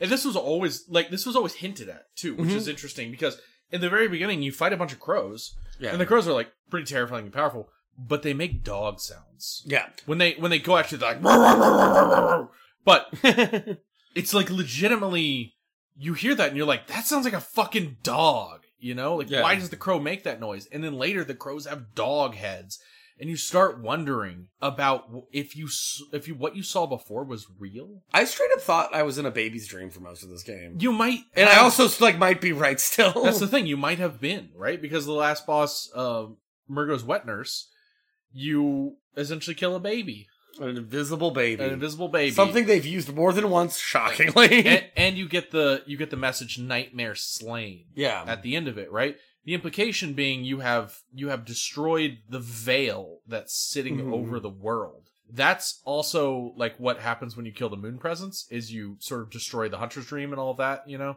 yeah. you you destroy all of the veils that are like over the world and you everything becomes what it is Yeah. you know Th- th- this leads to my favorite, I think, like, kind of the archetypal quote in the game is when you're going through the lecture hall, there's a developer note on the floor, and it's just, it's not a develop, it's a piece of paper you can read. Usually, they usually don't let you do that. yeah uh, and it says, uh, evolution without courage will be the uh, end of mankind.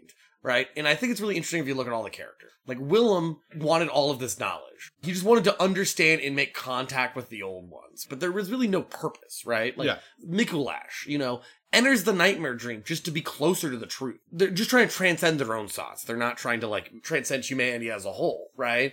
And and Lawrence is just giving people healing blood to try to like alleviate the suffering of the world. Like everyone is trying to make the world better, but also the world is itself not really trying to change. yeah but Uh. also their their perspective on what the world is or should be is extremely limited to their own perspective Yeah. mhm. you know so like yeah everybody's trying to do good but they're only trying to do good within their limited understanding Yeah. of what of what that means Yeah, it's a lot of like intelligence without wisdom. in this exactly game. exactly and this goes back to uh what i was saying earlier about like like uh disinterested science you know the idea of let's do science but let's not worry about why we're doing science Mhm. you know what i mean that's the kind of shit that leads to like the atom bomb and stuff it's like Yeah. yeah yeah we can make you know we can make nuclear power but mostly gonna make bombs Yeah, it's it's also interesting going with uh when you meet Willem, you know, he's sitting in front of Rom the vacuous spider, like assumably Yeah. like kind of worshiping him, right? And he's just a idiot old guy. Rom is vacuous because his head is hollow. And Yeah. it's a big fucking rock. And he just worships this potato spider guy just because it's there, because it's you know, because it's because it's as close as he's gotten yeah to the old ones yeah to, to, to the cosmic truth. you know, to the you know the truth, you know, buried under under the city and all that kind of stuff. And I, I don't know, it just I just think it speaks enough where it's like the game isn't trying to give you an answer. You know what I mean? Yeah. Just like all the Souls games, we're all kind of you know stuck in these like cyclical patterns, and there's like a real nihilism to all of the actions in all of the games. But it just makes you just consider like the value of the intelligence or like what knowledge we should be seeking. Like a lot of people in this world would be better living in ignorance. Yeah. You know?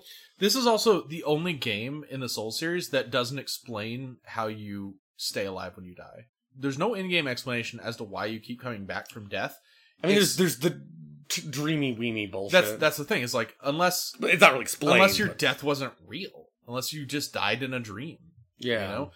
And by the end of the game, you're really not sure if that's true or not. If Yeah. you've been in a dream this whole time, if what you have uncovered now is not but a larger dream, yeah, right? Yeah, yeah. If like that's what's cool about the moon presence coming down is the moon presence as as bad as a boss it is. Know The moon presence it. shows up and carries this implication that like the moon presence is what's causing everyone to like it, it's all it's all the hallucinations. All your an- all the questions you've been asking, the moon presence has the answers, right? Mhm. But you just kill it Yeah, and you don't get those answers. You actually end up being turned into a little old one yourself. You, you get a lot more questions actually. exactly, you just get more questions. And it's unclear if you have solved anything at Mhm. all. Right? And to me that's the that's the actual canonical ending of the game. That's like the real ending. Yeah. The true ending. Yeah. Um. The to get that ending, uh, you don't exactly have to do this, but one, one of the things I really like that I think is a is a good little side story is there is a prostitute you could let into the upper cathedral ward. Um, and then she gets impregnant with an old one's baby, which just keeps happening Yeah. throughout Bloodborne's history. Like the Pthumerian queen, the Pthumerians are the people who made the Chalice dungeons where we found the old blood. Uh, was clearly was pregnant. You can see like a Yep. stillburst bloodstain thing on her or whatever. And then when you get, I think, past Rom, you can find the prostitute in the sewers with her dead or like her baby fetus, is clearly a demon, and then just sobbing until it turns into maniacal laughter, like she's the Joker. You know what I mean? Like the truth dawning on her, like destroys her. And there's only one thing you can do, and it's kill her and the baby. Yes. It's to free her from this, like, from her madness. yeah, from from from from the madness that you know co- you know is caused from truth. It's a very Lovecraftian idea that madness is just us realizing the truth. Yeah. right. And like that resonates so well. Just the everyone who sees the truth just becomes a husk. You know, everyone who fights for something like Ludwig in the DLC, Lawrence becomes a cleric beast. You know, at best we get Willem, who's just a senile old man sitting in a chair surrounded by no one. Exactly. You know, except for his students who are now mosquito people. Right? Yeah, and that's where I think this this game departs from like the previous philosophies that we've seen Mhm. before. Like this isn't existentialism anymore. This is like true nihilism. Mm-hmm. You know, so existentialism was always was always championed mostly by like Sartre, right?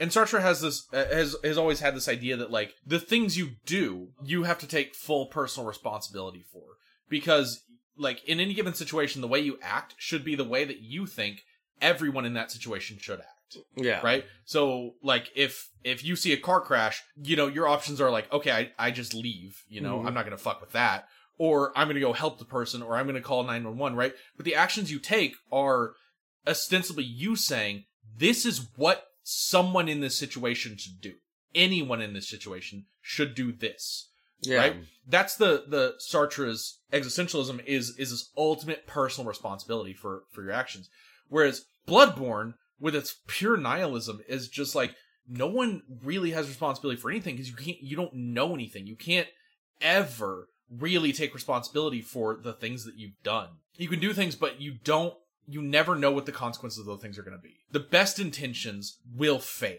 Like Mhm. everything fails in the grand scheme of things Yeah. you know? Uh and it's it's yeah it's brutal but it's an interesting philosophy to contend with. Uh the the idea of just like truly nothing matters nothing you do can actually matter Yeah. The way your endings look, right? You have one ending where you just let Gehrman kill you. Yeah. Right? And you wake up as a normal person more in your life. Another ending, you just become Gehrman. You take his whole job, his doll and everything. You know what I mean? And the last one, you become an old one, and all that it is is just something else that you seemingly don't have a lot of control over. Exactly. It's just dreams within dreams, you know? Yeah. Uh what what's what's the real truth? You don't know and you can never know. So why bother? Yeah. You know? And like I, this, the game, I think just kind of ends kind of well on this point because like all that's really left of Nightmare of Mensis is just you fight Mergo's Wet Nur- Nurse, which we talk about, you know, the boss rankings obviously, and we already talked about the the the baby dying and it's saying Nightmare Slain. And at that point, you're probably confused on what's happening, and when you go back to the Hunter's Dream, everything's on fire, and you can start the final boss, or you can just let Gehrman kill you, and you already beat the final boss. Yep. And yeah, it just you know I don't understand how the Hunter's Dream's on fire or what's going on or what any Uh, of this means. Yeah, I think it's metaphorical. Yeah, yeah. But it evokes what it's trying to evoke, I think, really well. And I really actually really enjoy the end of this game. And you know, I like uh, Mergo and Gehrman. You know what I mean? Exactly. Like I think it closes out actually with some real fights, you know? Yeah. Because those moon presence, but whatever. Yeah, you know, It's- we don't we don't talk about moon presence. We Yeah. talk about Gehrman. Yeah. Yeah, so this game, you know, ends uh, it definitely in some confusing ways, but I think that's sort of the point. You're not really supposed to understand what went Yeah, on. about Eh, knowledge, you're you supposed, yeah, you're supposed to look back on it and embrace that confusion and explore that confusion, right? They want you to put some eyes on your brain. Yeah. You'll remember how you feel during every time you encountered a place for the first time, I think. Exactly. And they do that really, really well. Like Cainhurst in Forbidden Woods in Central Yharnam all stick out in my brain like vibrantly Uh, as the emotion I was feeling as I played them. exactly. So that's kind of most of our thoughts about kind of like the game as a whole. Kind of like eschewing lightning round because all these things have been going so fucking long. Yeah. Into just things that we like and dislike about the game that we just haven't had time to mention. So the first one I kind of want to talk about, it's so annoying that I just forgot it even existed, is your weapons have gem slots on them. And I find it tedious and boring and poorly worded and everything about it I really don't like. Yeah, it's super confusing. There's different like shapes of gems, and each shape, like the triangular shapes, tend Yeah. to use like magic and stuff. So they buff your weapons in weird ways, and usually, unfortunately, the the best way to do it is to just scroll through them until your numbers turn blue, which means they're higher, Mhm. and just equip that one. Yeah, it's just like a tedious, unfun thing. Early when you get these, it's like increase your attack by 0.8%. And you're like, Yeah. why the fuck do I care? And so many of them are like seventeen point two percent against beasts, and you're like, fuck, you Yeah. know? So like it's just something I didn't enjoy tinkering with because it's just not that I don't feel clever making my numbers blue instead of red. Yeah, right? it's, it's nothing to think about. A- and then to get the good gems, it's horrible, horrible chalice dungeon grinding. exactly. Uh, where you just have to get rare drops from You're talking about like one percent drops from from Yeah. deep chalice bosses. the bosses, yeah, and just over and over, and just creates like a Diablo play loop in a from game, and like I don't Yeah. know why, like just because you thought Bloodborne's too short, you had to like Ho- Honestly, make it like this. Like, I've this only. I've only ever seen it in like the most dedicated PvP bullshit. You know, Yeah, and PvP, not popular in Bloodborne. It's Exactly. arguably the least popular PvP in the whole fucking series. Yeah. And yeah, it's just it's just like a whole shame of a system where you can't really engage with like the really, really high level chalice dungeons or high level PvP without it. Yeah. And that's miserable. do you mind if I talk about chalice dungeons? Yeah. Yeah, Because I, kn- I know you have uh, some negative feelings about chalice yeah dungeons, everyone does. and so do I. Because chalice dungeons are mostly trash. Unf- unfortunately, trash. yeah. They're a cool idea, but they get boring so quick. And there's a bunch of unique bosses, but there's a ton of not unique bosses. We're like, you can just fight Rom in a chalice dungeon. Yeah. You know? The only cool thing about the fight is the arena. We took that away and made the arena smaller. Exactly. And chalice dungeons mostly just kill you, and a bunch of them give you like horrible debuffs that make it super, super hard. And like the- half health. yeah, the later ones, uh, some of the bosses will just like one shot you, kind of no matter what power level you are. But there's there's a bunch of like actual unique bosses down there. I said this at the beginning. and a unique trick weapon. yes, and a unique trick weapon. I said this at the beginning. The only bosses in any Dark Souls or Soulsborne game that I haven't ever fought are in Chalice dungeons because I cannot be fucked to do Chalice dungeons. Mhm. I just I don't have that level of of sadism, you know. But thankfully, I'll say I'll say this much: there are modded Chalice dungeons that you can look up online that will give. Basically, people create a Chalice dungeon offline. i don't know how to explain it exactly, but they they create sort of their own Chalice dungeon, and it'll be like. This chalice dungeon has a unique item, the Beast Claws, which only exist in chalice dungeons. Normally you have to have high level chalice dungeon ingredients to access them. What these modded chalice dungeons will do is they let you get those beast claws on basically the base level chalice dungeon stuff. So all you have to do is is be able to have access to chalice dungeons at all, and you can get the beast claws, which are a unique weapon. I never would have gotten and are actually my favorite weapons in the game. They're so much fun to use. And then there's the famous come FPK, which you can just enter and get like 200,000 souls instantly and just keep redoing that to infinite souls, you know? Yeah. So there's uses to those modded chalice dungeons, but beyond that, like chalice dungeons are actual, actual fucking garbage. But like the main chalice dungeons, you do a chalice dungeon to get parts to get another chalice dungeon to get parts to get another chalice dungeon. And it's just like an infinite cycle where you don't get good rewards. Like the best you can get on average is maybe a cool gem, and gems aren't cool. Like I already said that. And I, I will say this: there, for a long time, chalice dungeons are not completely procedurally generated. There is a limited number of chalice dungeons in the Mhm. world. For a long time, for many years, there was a bunch of people, basically on Reddit, that were dedicated to exploring all chalice dungeons. Basically, like a covenant that they created themselves, where they were dedicated to exploring and documenting every single chalice dungeon. And a few years ago, they succeeded Yeah. they did all of them and like that's so fucking cool that they they basically did what the people did in bloodborne itself right where they just like they delved as deep as they possibly could into these chalice dungeons and that's like one of those moments where the community really comes together and makes something interesting Yeah. out of it you know And if you want to play those like games that are have the long grind and you slowly get like good loot that upgrades your weapons and you want your weapons to be cool and transform and be cool stuff, cool stuff, just play Monster Hunter. You obviously want to play Monster Hunter. Yeah. If you were enjoying Chalice Dungeons Yep. much. It's just so much this, but on an actual good scale. God, that's the other frustrating thing. Chalice Dungeons will have modified versions of like almost all weapons. I don't know if it's all weapons, but it's at least almost all Mhm. weapons. So it's like if you want a weapon, if you want to, if you want a strength weapon that actually scales with arcane, you can actually find that in a Chalice Dungeon. Yeah. But like, fuck off if I'm ever gonna try. Yeah. You know what I mean? That's so frustrating. The the the depth at which they buried some interesting mechanics of the game. Yeah. Uh, one thing that I really like, it's a very like small thing to note, but I think it's really fun in the game, is when you're targeting an enemy, you dash, you don't roll. Uh, and it just really makes combat like really interesting. It really makes choosing when you target or not to change your movement. And it really overall makes the mechanics of that get in, get your damage, get out, and then go right back in feel exactly correct. Yeah. For me personally. And it's a little stuff like that that that's not in every game in the series. It's just in Bloodborne because they intrinsically understand how their combat works so well, in my opinion. Yeah. One thing we have not talked about for length reasons is the DLC. Um, and also, there's not a.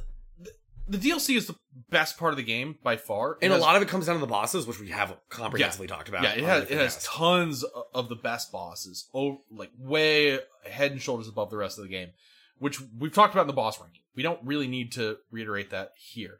The rest of the DLC Love it for life. the rest of the DLC is pretty good overall. The old hunters is a lot of fun. The enemies are way stronger, way tankier, and really challenges you even at a high level. And some of the best fucking weapons in the game. They give you the cool shit. They give you the cool clothes, shit, the like, coolest weapons, like Yeah. You cool, coolest guns. yeah, you get in there, they immediately give you a a cool ass uh, set of armor. Yeah. Right? They give you uh, the beast cutter, which is really cool. They give you the boom hammer, which is a lot of people's favorite weapon. Just and Ross's. a lot of people's favorite weapon. They give you the Gatling gun They give you Gatling gun. Uh, they give you in a cave that just has a bloodstarved beast inside of it, a boss from earlier. yeah. They give you all kinds of cool shit in the in the DLC, uh, like way above some of the shit Yeah. you, you get a otherwise. bow that's also a blade, like cool, like ideas that are You unique. get the Moonlight Greatsword. yeah, my favorite weapon in the series. Yeah, it's phenomenal. not not too. the Moonlight Greatsword, the Bloodborne Moonlight Greatsword. yes. It, it, it's actually phenomenal. Oh, too. sorry, Uchi exists in uh, Elden Ring, greatest weapon of all time. Oh, I'm sorry. It's not quite as good as the Moon Veil, but yeah. See, the Moon Veil has extended range because it sends out Time issues. Uchi for life.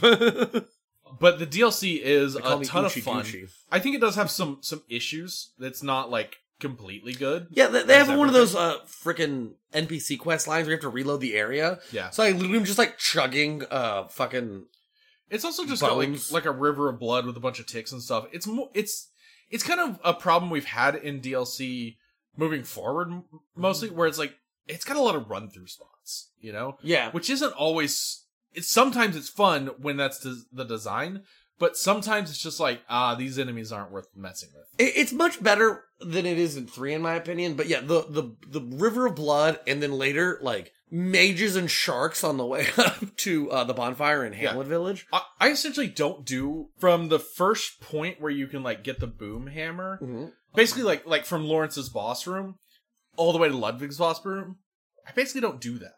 Okay, I see. Yeah. I just run through that shit because there's like too many enemies. They're all kind of traps. They're all kind of tanky. on some playthroughs, yeah. On other playthroughs, no. yeah, I'm uh, yeah, like I have done it before, but at the same time, I'm just kind of like eh, none of these guys drop anything valuable. Mhm. Nothing. There's no reason to fight all these guys. One thing I think is really cool in the DLC is they have these like big fuck off guys in uh the first and last DLC place. Uh, one are the weird elephant people Yeah. who look like they're from Battlestar Galactica to me. Uh, because they have like a weird futuristic gun, and then the shark guys, and they're just like they're just kind of like mini bosses on the overworld. And like honestly, like in a game where your weapon is so like specific. Right, you have to like really learn the moves of your weapons, and you're constantly getting new weapons in the DLC. Yeah. I really like they're around. They're really fun to practice on. They're Yes. fun fights. And I also think the DLC just does is this is a good tradition they have. On they find out the weakest parts of their game and they really patch it up in the DLC.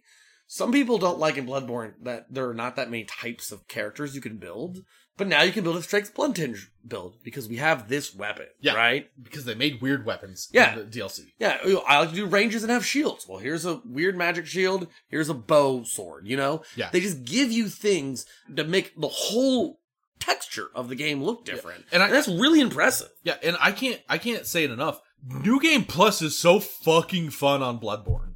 Like Yeah, it's phenomenal. Way more fun than your first run through.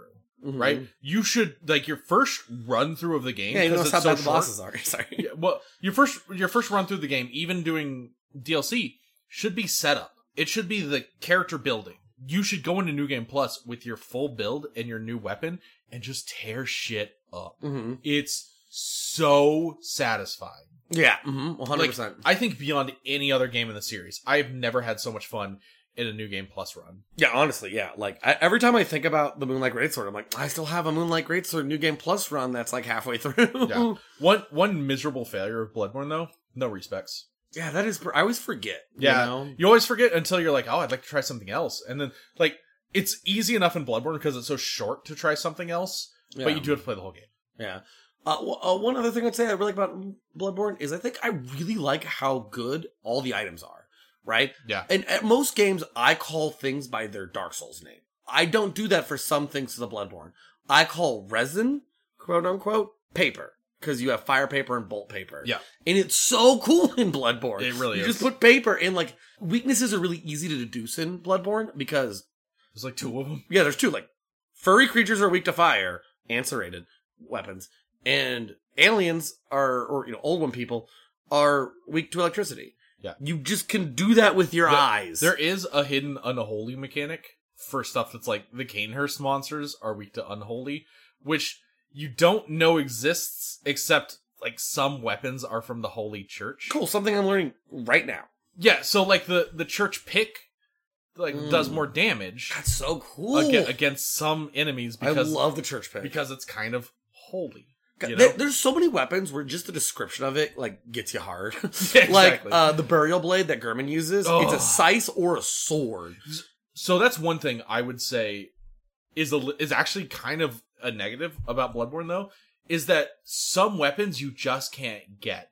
You can get them in modded chalice dungeons. That's the other beautiful thing about modded chalice dungeons. Like you want to do a burial blade run, you can do that with a modded chalice dungeon. You can get one early. Mhm. You know, you, otherwise you have you literally have to beat Gehrman, the final boss Yeah. you know, to just get the one weapon for New Game Plus. It's fine. Again, New Game Plus is incredible, but a lot of people don't want to have the dedication to play the game twice to use one weapon. Mhm. Honestly, there's a lot to say about Bloodborne. I think you know the aesthetics and the theming are really good, but to me, the number most important thing, you know, we've been saying this whole time, Trick weapons. trick weapons. Yeah, Oh, I was making a joke. But I yeah. know that's the answer. No, you're right. Yeah, yeah. I thought you just. I, I was like, yeah, you really vibing. I was gonna argue for trick weapons. Yeah, no. said anything that, else. That that that. Uh, good job.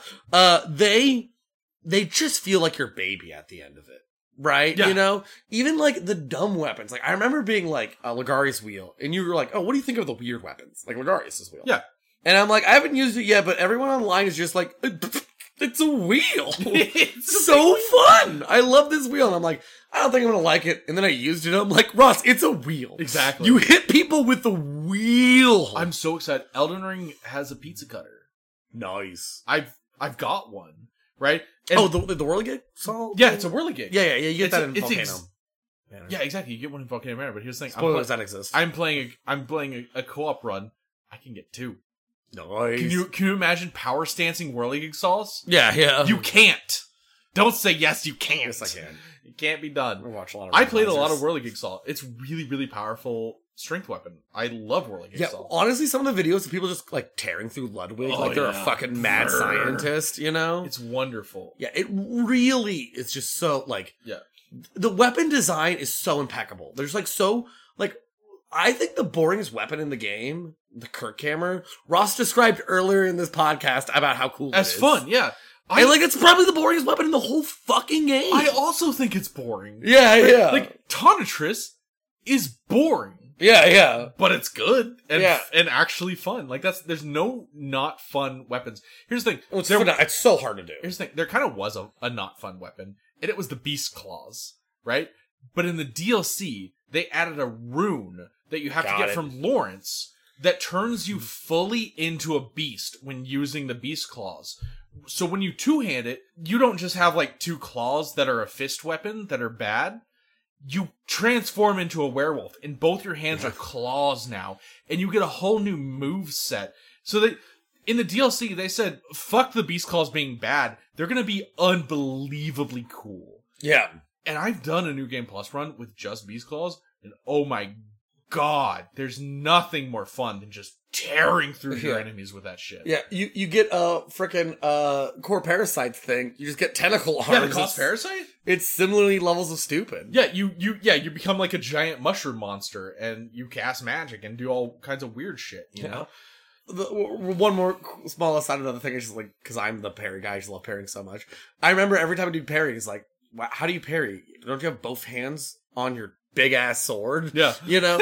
and then later, I was doing a, a Ludwig Holy Sword run because I was really excited about the weapon, but I was doing an arcane strength build because I was trying to hit as many stuff per gameplay as possible. And I realized that the Arg of that shoots out tentacles can parry things. Yeah. And then I'm like, now I'm just parrying people with a big fuck off sword. I got really good at it. It's like harder to time the parry, but I'm like, I'm, I know, I know everyone's parry. I, I have I have parried the shit out of Gascoigne with with Kos parasite. yeah, yeah. It's so fun. It's ridiculous. It just feels wild and cool. And his like special is it grabs its arm and just explodes outwards. Yeah. It's just like everything about these weapons is just so cool. And honestly, the Kos parasite is kind of bullshit. Yeah. it's kind of a terrible It's, weapon. it's actually not even that good. But it's so fun. And that's the that's a lot the, of fun using it. That's the truest beauty. If you're just here for gameplay, that's the truest beauty of Bloodborne. Is every build is fun. hmm There's just I nothing. love blood. There's just nothing wrong with Bloodborne. I loved blood tinge. You know, Yeah. um, just talking about it, I'm just like, I just want to make a Bloodborne character right now. Yeah. I just want to do something stupid because the game lets me do stupid shit. yeah, the fucking Chikage is just a fucking blood sword. Yeah. and it's just, I just that's. The Chikage, I know I'm just like yelling nouns and curse words and, and saying it Chi- excitedly. Chikage's been in other games, like it's, it's famously in Dark Souls One. You know, it's in Dark Souls 3 Mhm. right? Chikage is just is always been a sword that you can like stab yourself with, and now it does blood damage, Mhm. right? Bleed usually. It's so fucking good in in Bloodborne. Yeah, like you sheath it and you pull it out, and it's like a, you, you see like the Yeah. specks of blood coming off, and like the bloody uh, crow of Cainhurst uses Uses Chikage, Chikage. and it's terrifying. It's so funny because if you're when I had a lot of trouble with Bloody Crow when I first started playing Bloodborne, dude. I would actually Sorry. no, you you don't even know half of it yet. I would actually let him bleed himself with the with the Chikage and just dodge his attacks for a while, and his health would slowly go down. Uh, because I knew I could beat him once, but he had a flask, and I couldn't beat him twice, Mhm, mhm. right? So I'd let it, I'd literally let his health go down until he drank a flask, and then I'd start fighting him Yeah. because I'm like, now I can fight you. You only have one health bar, you know. Before you had two, and it just keeps hurting himself with the Chikage, and I'm like, that's a funny way to cheese that fight, you know? Yeah, yeah, yeah, yeah. Just like, oh, you're gonna use the weapon that hurts you? I'll let you do that. you know? yeah, and like uh, one one more thing on kind of just like the ne- the last negative thing I kind of want to say is there really is some sort of like some of the items I think uh, it's somewhat similar problem in Elden Ring are like kind of poorly flavored. Like like uh, your souls you can pick up like like Soul of Lost Hero in old Dark Souls games that give you consumable souls. In this game, it's called like Frenzied Cold Blood Nine.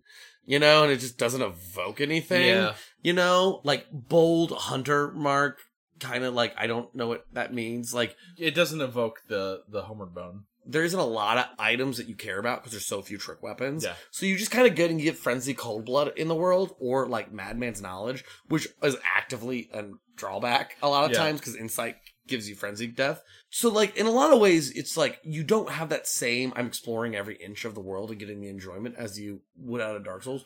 But in the other ways, it plays like Sekiro, where you're just playing an action game. You know, I think there's some argument that there shouldn't be RPG mechanics in this game. You should just like level up, like your you should do it Sekiro level up style. You just level up your strength. Yeah, I, I can see that. I do Uh, like the separate builds though. Yeah, no, it is fun to do builds. Yeah. you know, I I definitely enjoy that. Th- Maybe there's a way to just tie it to the weapon. maybe so, you know, yeah, yeah. you know, there, there's lots of things you can do. Um, Yeah, you could redesign this way, this game in a number of ways. but but it just plays smooth. In uh, Dark Souls one, two, and three, I feel like I'm always in a point at some point in the game where I'm like, I need a bunch of crap before I go forward. Yeah.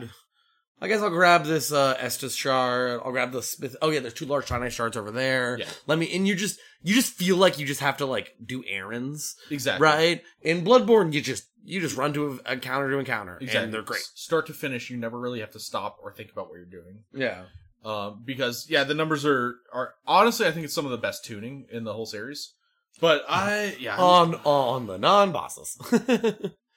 yeah that's true. like like like they made Lawrence have so much health that they can't have tuned Yeah. right? Part part of also what what's super fun about Bloodborne is you always kind of feel overpowered in a way. Mhm. And I've been talking about Yeah. this a lot. I was kind of scared of this game, and it was easy to me. Oh my God, Relative to the rest, I of the think it's the easiest of the whole series. yeah. I No. don't know if I'd say that because Demon Souls exist. Well, Demon Souls has like the easiest individual bosses, but it's still like yeah, Souls Demon Souls has yeah. I think I think Bloodborne combat is inherently easier than even- than Dark Souls combat, right? Hmm? The, because they are different combat systems. But- Ironically, I've been starting to think that about Sekiro too, and it's kind it's just so non-intuitive. Sekiro is like not even a Souls like, you know. yeah, but It- I'm I'm saying it's like you have so much control over what happens when you know how the boss fight works. Yeah. If that makes sense. yeah, Whereas like you, know we keep seeing Elden Ring fights between with each other where you're just like. Well, that was some dumb bullshit that I just saw happen to you, and you're just like, I don't know what I was fucking supposed to fucking do. exactly, exactly. And th- th- that's exactly a problem I've had in Elden Ring is it seldomly lets you feel like terribly overpowered, and it's something I've been like Ah, I just disagree with that one, but we'll talk about that later. sure, yeah, yeah. I think I think it does if you've built correctly, which is hard to do. But Bloodborne through the whole fucking game, you just feel like a monster Mhm. tearing through enemies, you know? Yeah. A- and bosses. That can be true in later Souls games, right? Depending on how you build, depending on how good you are at the game, right? Obviously you can you can do that kind of thing. But Bloodborne I think more than any other game lets you do that. Elden Ring is like it can be hard.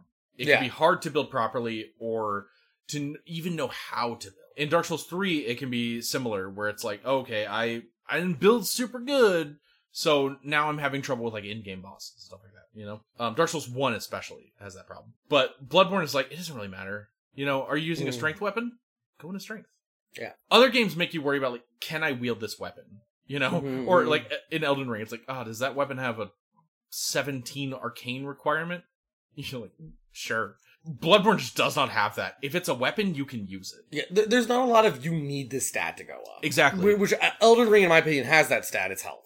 Yeah, that's that's true. For, again, for the average person, if you don't get hit, it doesn't matter how you build. That's how all games work. Yeah, but I, I think I think the builds in Bloodborne are simplified in a way that other Souls Oh yeah, it's a really been. tight, simplified thing. Wh- you get is- less diversity Yeah. with the builds, but you get really tight builds. Yeah. And like my first two runs were Dex Blood Tinge and Strength Arcane, and they both just like they sing to me. Exactly. You know, and I didn't have to dip into the Blood Tinge or the Arcane in either of them. I just did it for the content, and it felt really strong. Exactly. And they will just annihilate bosses, you know, for Yeah. the most part, right? It's something in other Souls games where you're like, okay, I have a lot of those bosses where I just have to bang my head against them for a while until I figure it out, until I do good enough to get past them. Yeah. Bloodborne doesn't have a lot of that. It has a lot of just beat that ass, Mhm. you know? And that's so satisfying. Mhm. Like I think if anybody was was questioning if they ever wanted to play a Souls game, if they're like, I don't know about Souls, play Bloodborne. Honestly, I think it's the, I think it's one of the best entries to the series. It's short, it's sweet, it's beautiful, it's fun, it's aesthetically pleasing. Just pick a weapon and have fun. Yeah. And Bloodborne lets you is the only real game that lets you do that. I get that. I still Dark Souls 1, obviously, because Sure. I'm, I'm With with experience and hindsight, that's true. Yeah, Right? I, I, I think also just it's. Uh, I think I really the suggestion is based on the person. If you know that person is like, oh, you kind of like vaguely steampunk stuff. Yeah, you should play Bloodborne. Sure. And it's like, oh, you just play D and D nonstop. Yeah. play Dark Souls. But I think I think you know we haven't talked about this, but like Bloodborne is most people's favorite Souls game. You know I yeah, I think I think it's just kind of a very vocal part of the fan base. But yeah, I understand that. that might be true. Yeah, it's what I hear most though. Like uh, people are like, "Oh, my favorite Soul game is always Bloodborne." You know. yeah, no, it's it's extremely beloved. You know, But that is also kind of true of like all the Soul series, except really for two.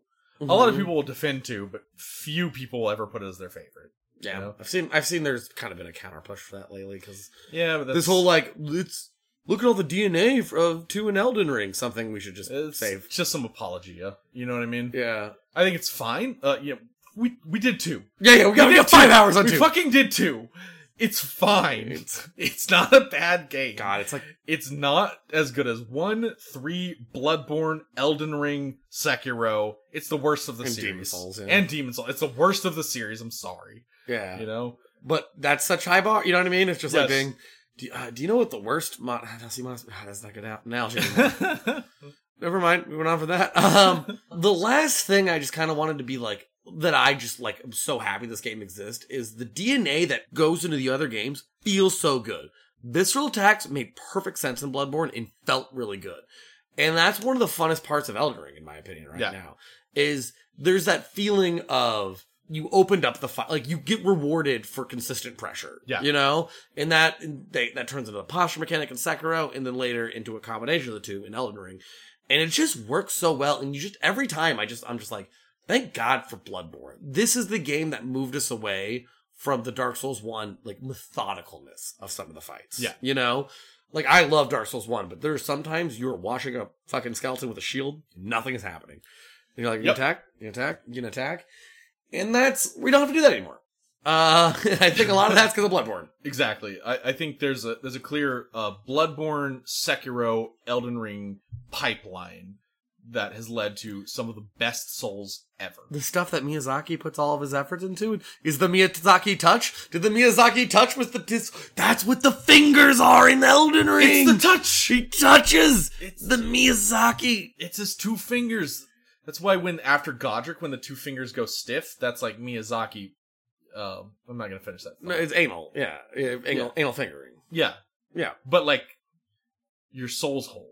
You know, my soul's the, whole, the hole, anal fingering. the hole in your soul. Are you gonna pay that- this troll toll to get inside this soul's hole? So, so the L, so the the ring, right? The dark, the dark, the dark sign, the dark sign, right? It's a ring around nothingness, right? But that's where that's where Miyazaki comes in with his with his fingers. You can do the outro. I'm gonna go.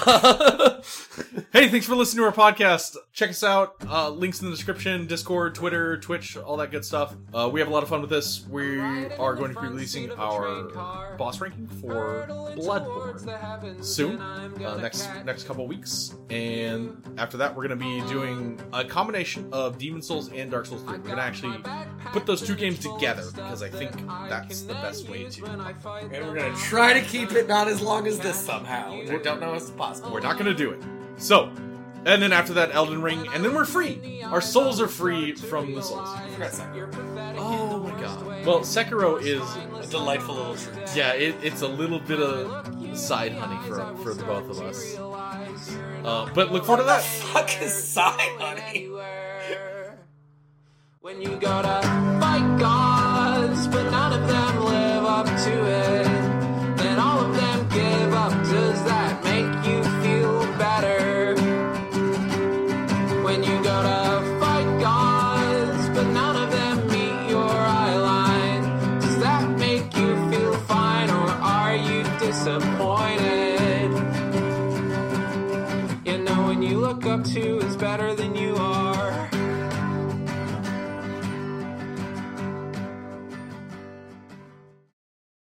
One, two, three. Bloodborne. Da, da, da, da, da, da, da, da. Oh, I get it. It's the um, what's that song called? Hey, yeah, I was trying to. Oh, hey, uh, by Outkast. Yeah, let's cut this. I will. Honestly, it's not funny. Yeah, yeah, yeah. it's got to be funny to say it. Yeah, yeah. Thanks. Not my. I don't know. yeah. It won't. I don't like. I don't like it when I say it. I, I might keep it in. I don't like it when I get too. No, you should. I didn't even want you to keep it even when I started it. I Yeah. just like saying cut Uh, uh, this. yeah. It- That's the joke was. But sometimes we take it to a new meta level, and it's like no, oh, that's you take it to a new metal level. It's how I do. it. It's my. When favorite. I say cut this, I genuinely mean it. I want to start with that right there, like, just a a moment of silence, and then when I say cut this, I fucking mean. it. yeah, yeah. Conceptually funny that I cut it, but I left in you yelling about it. yeah, yeah. What could that be? Find out never. we'll never talk about it. we'll never remember even what it was. It's been outcast from our memory. Hey, uh, Now you have to keep it. it came together so well at the end. Unlike Bloodborne. unlike the song. Oh, God, I had a good segue. hey, that's great. Fuck you. I was gonna go straight into like, let's start with birthing fucking Cthulhu fetus. no, actually, they no, no. that was a lot of comedy we can't keep on. yeah, yeah.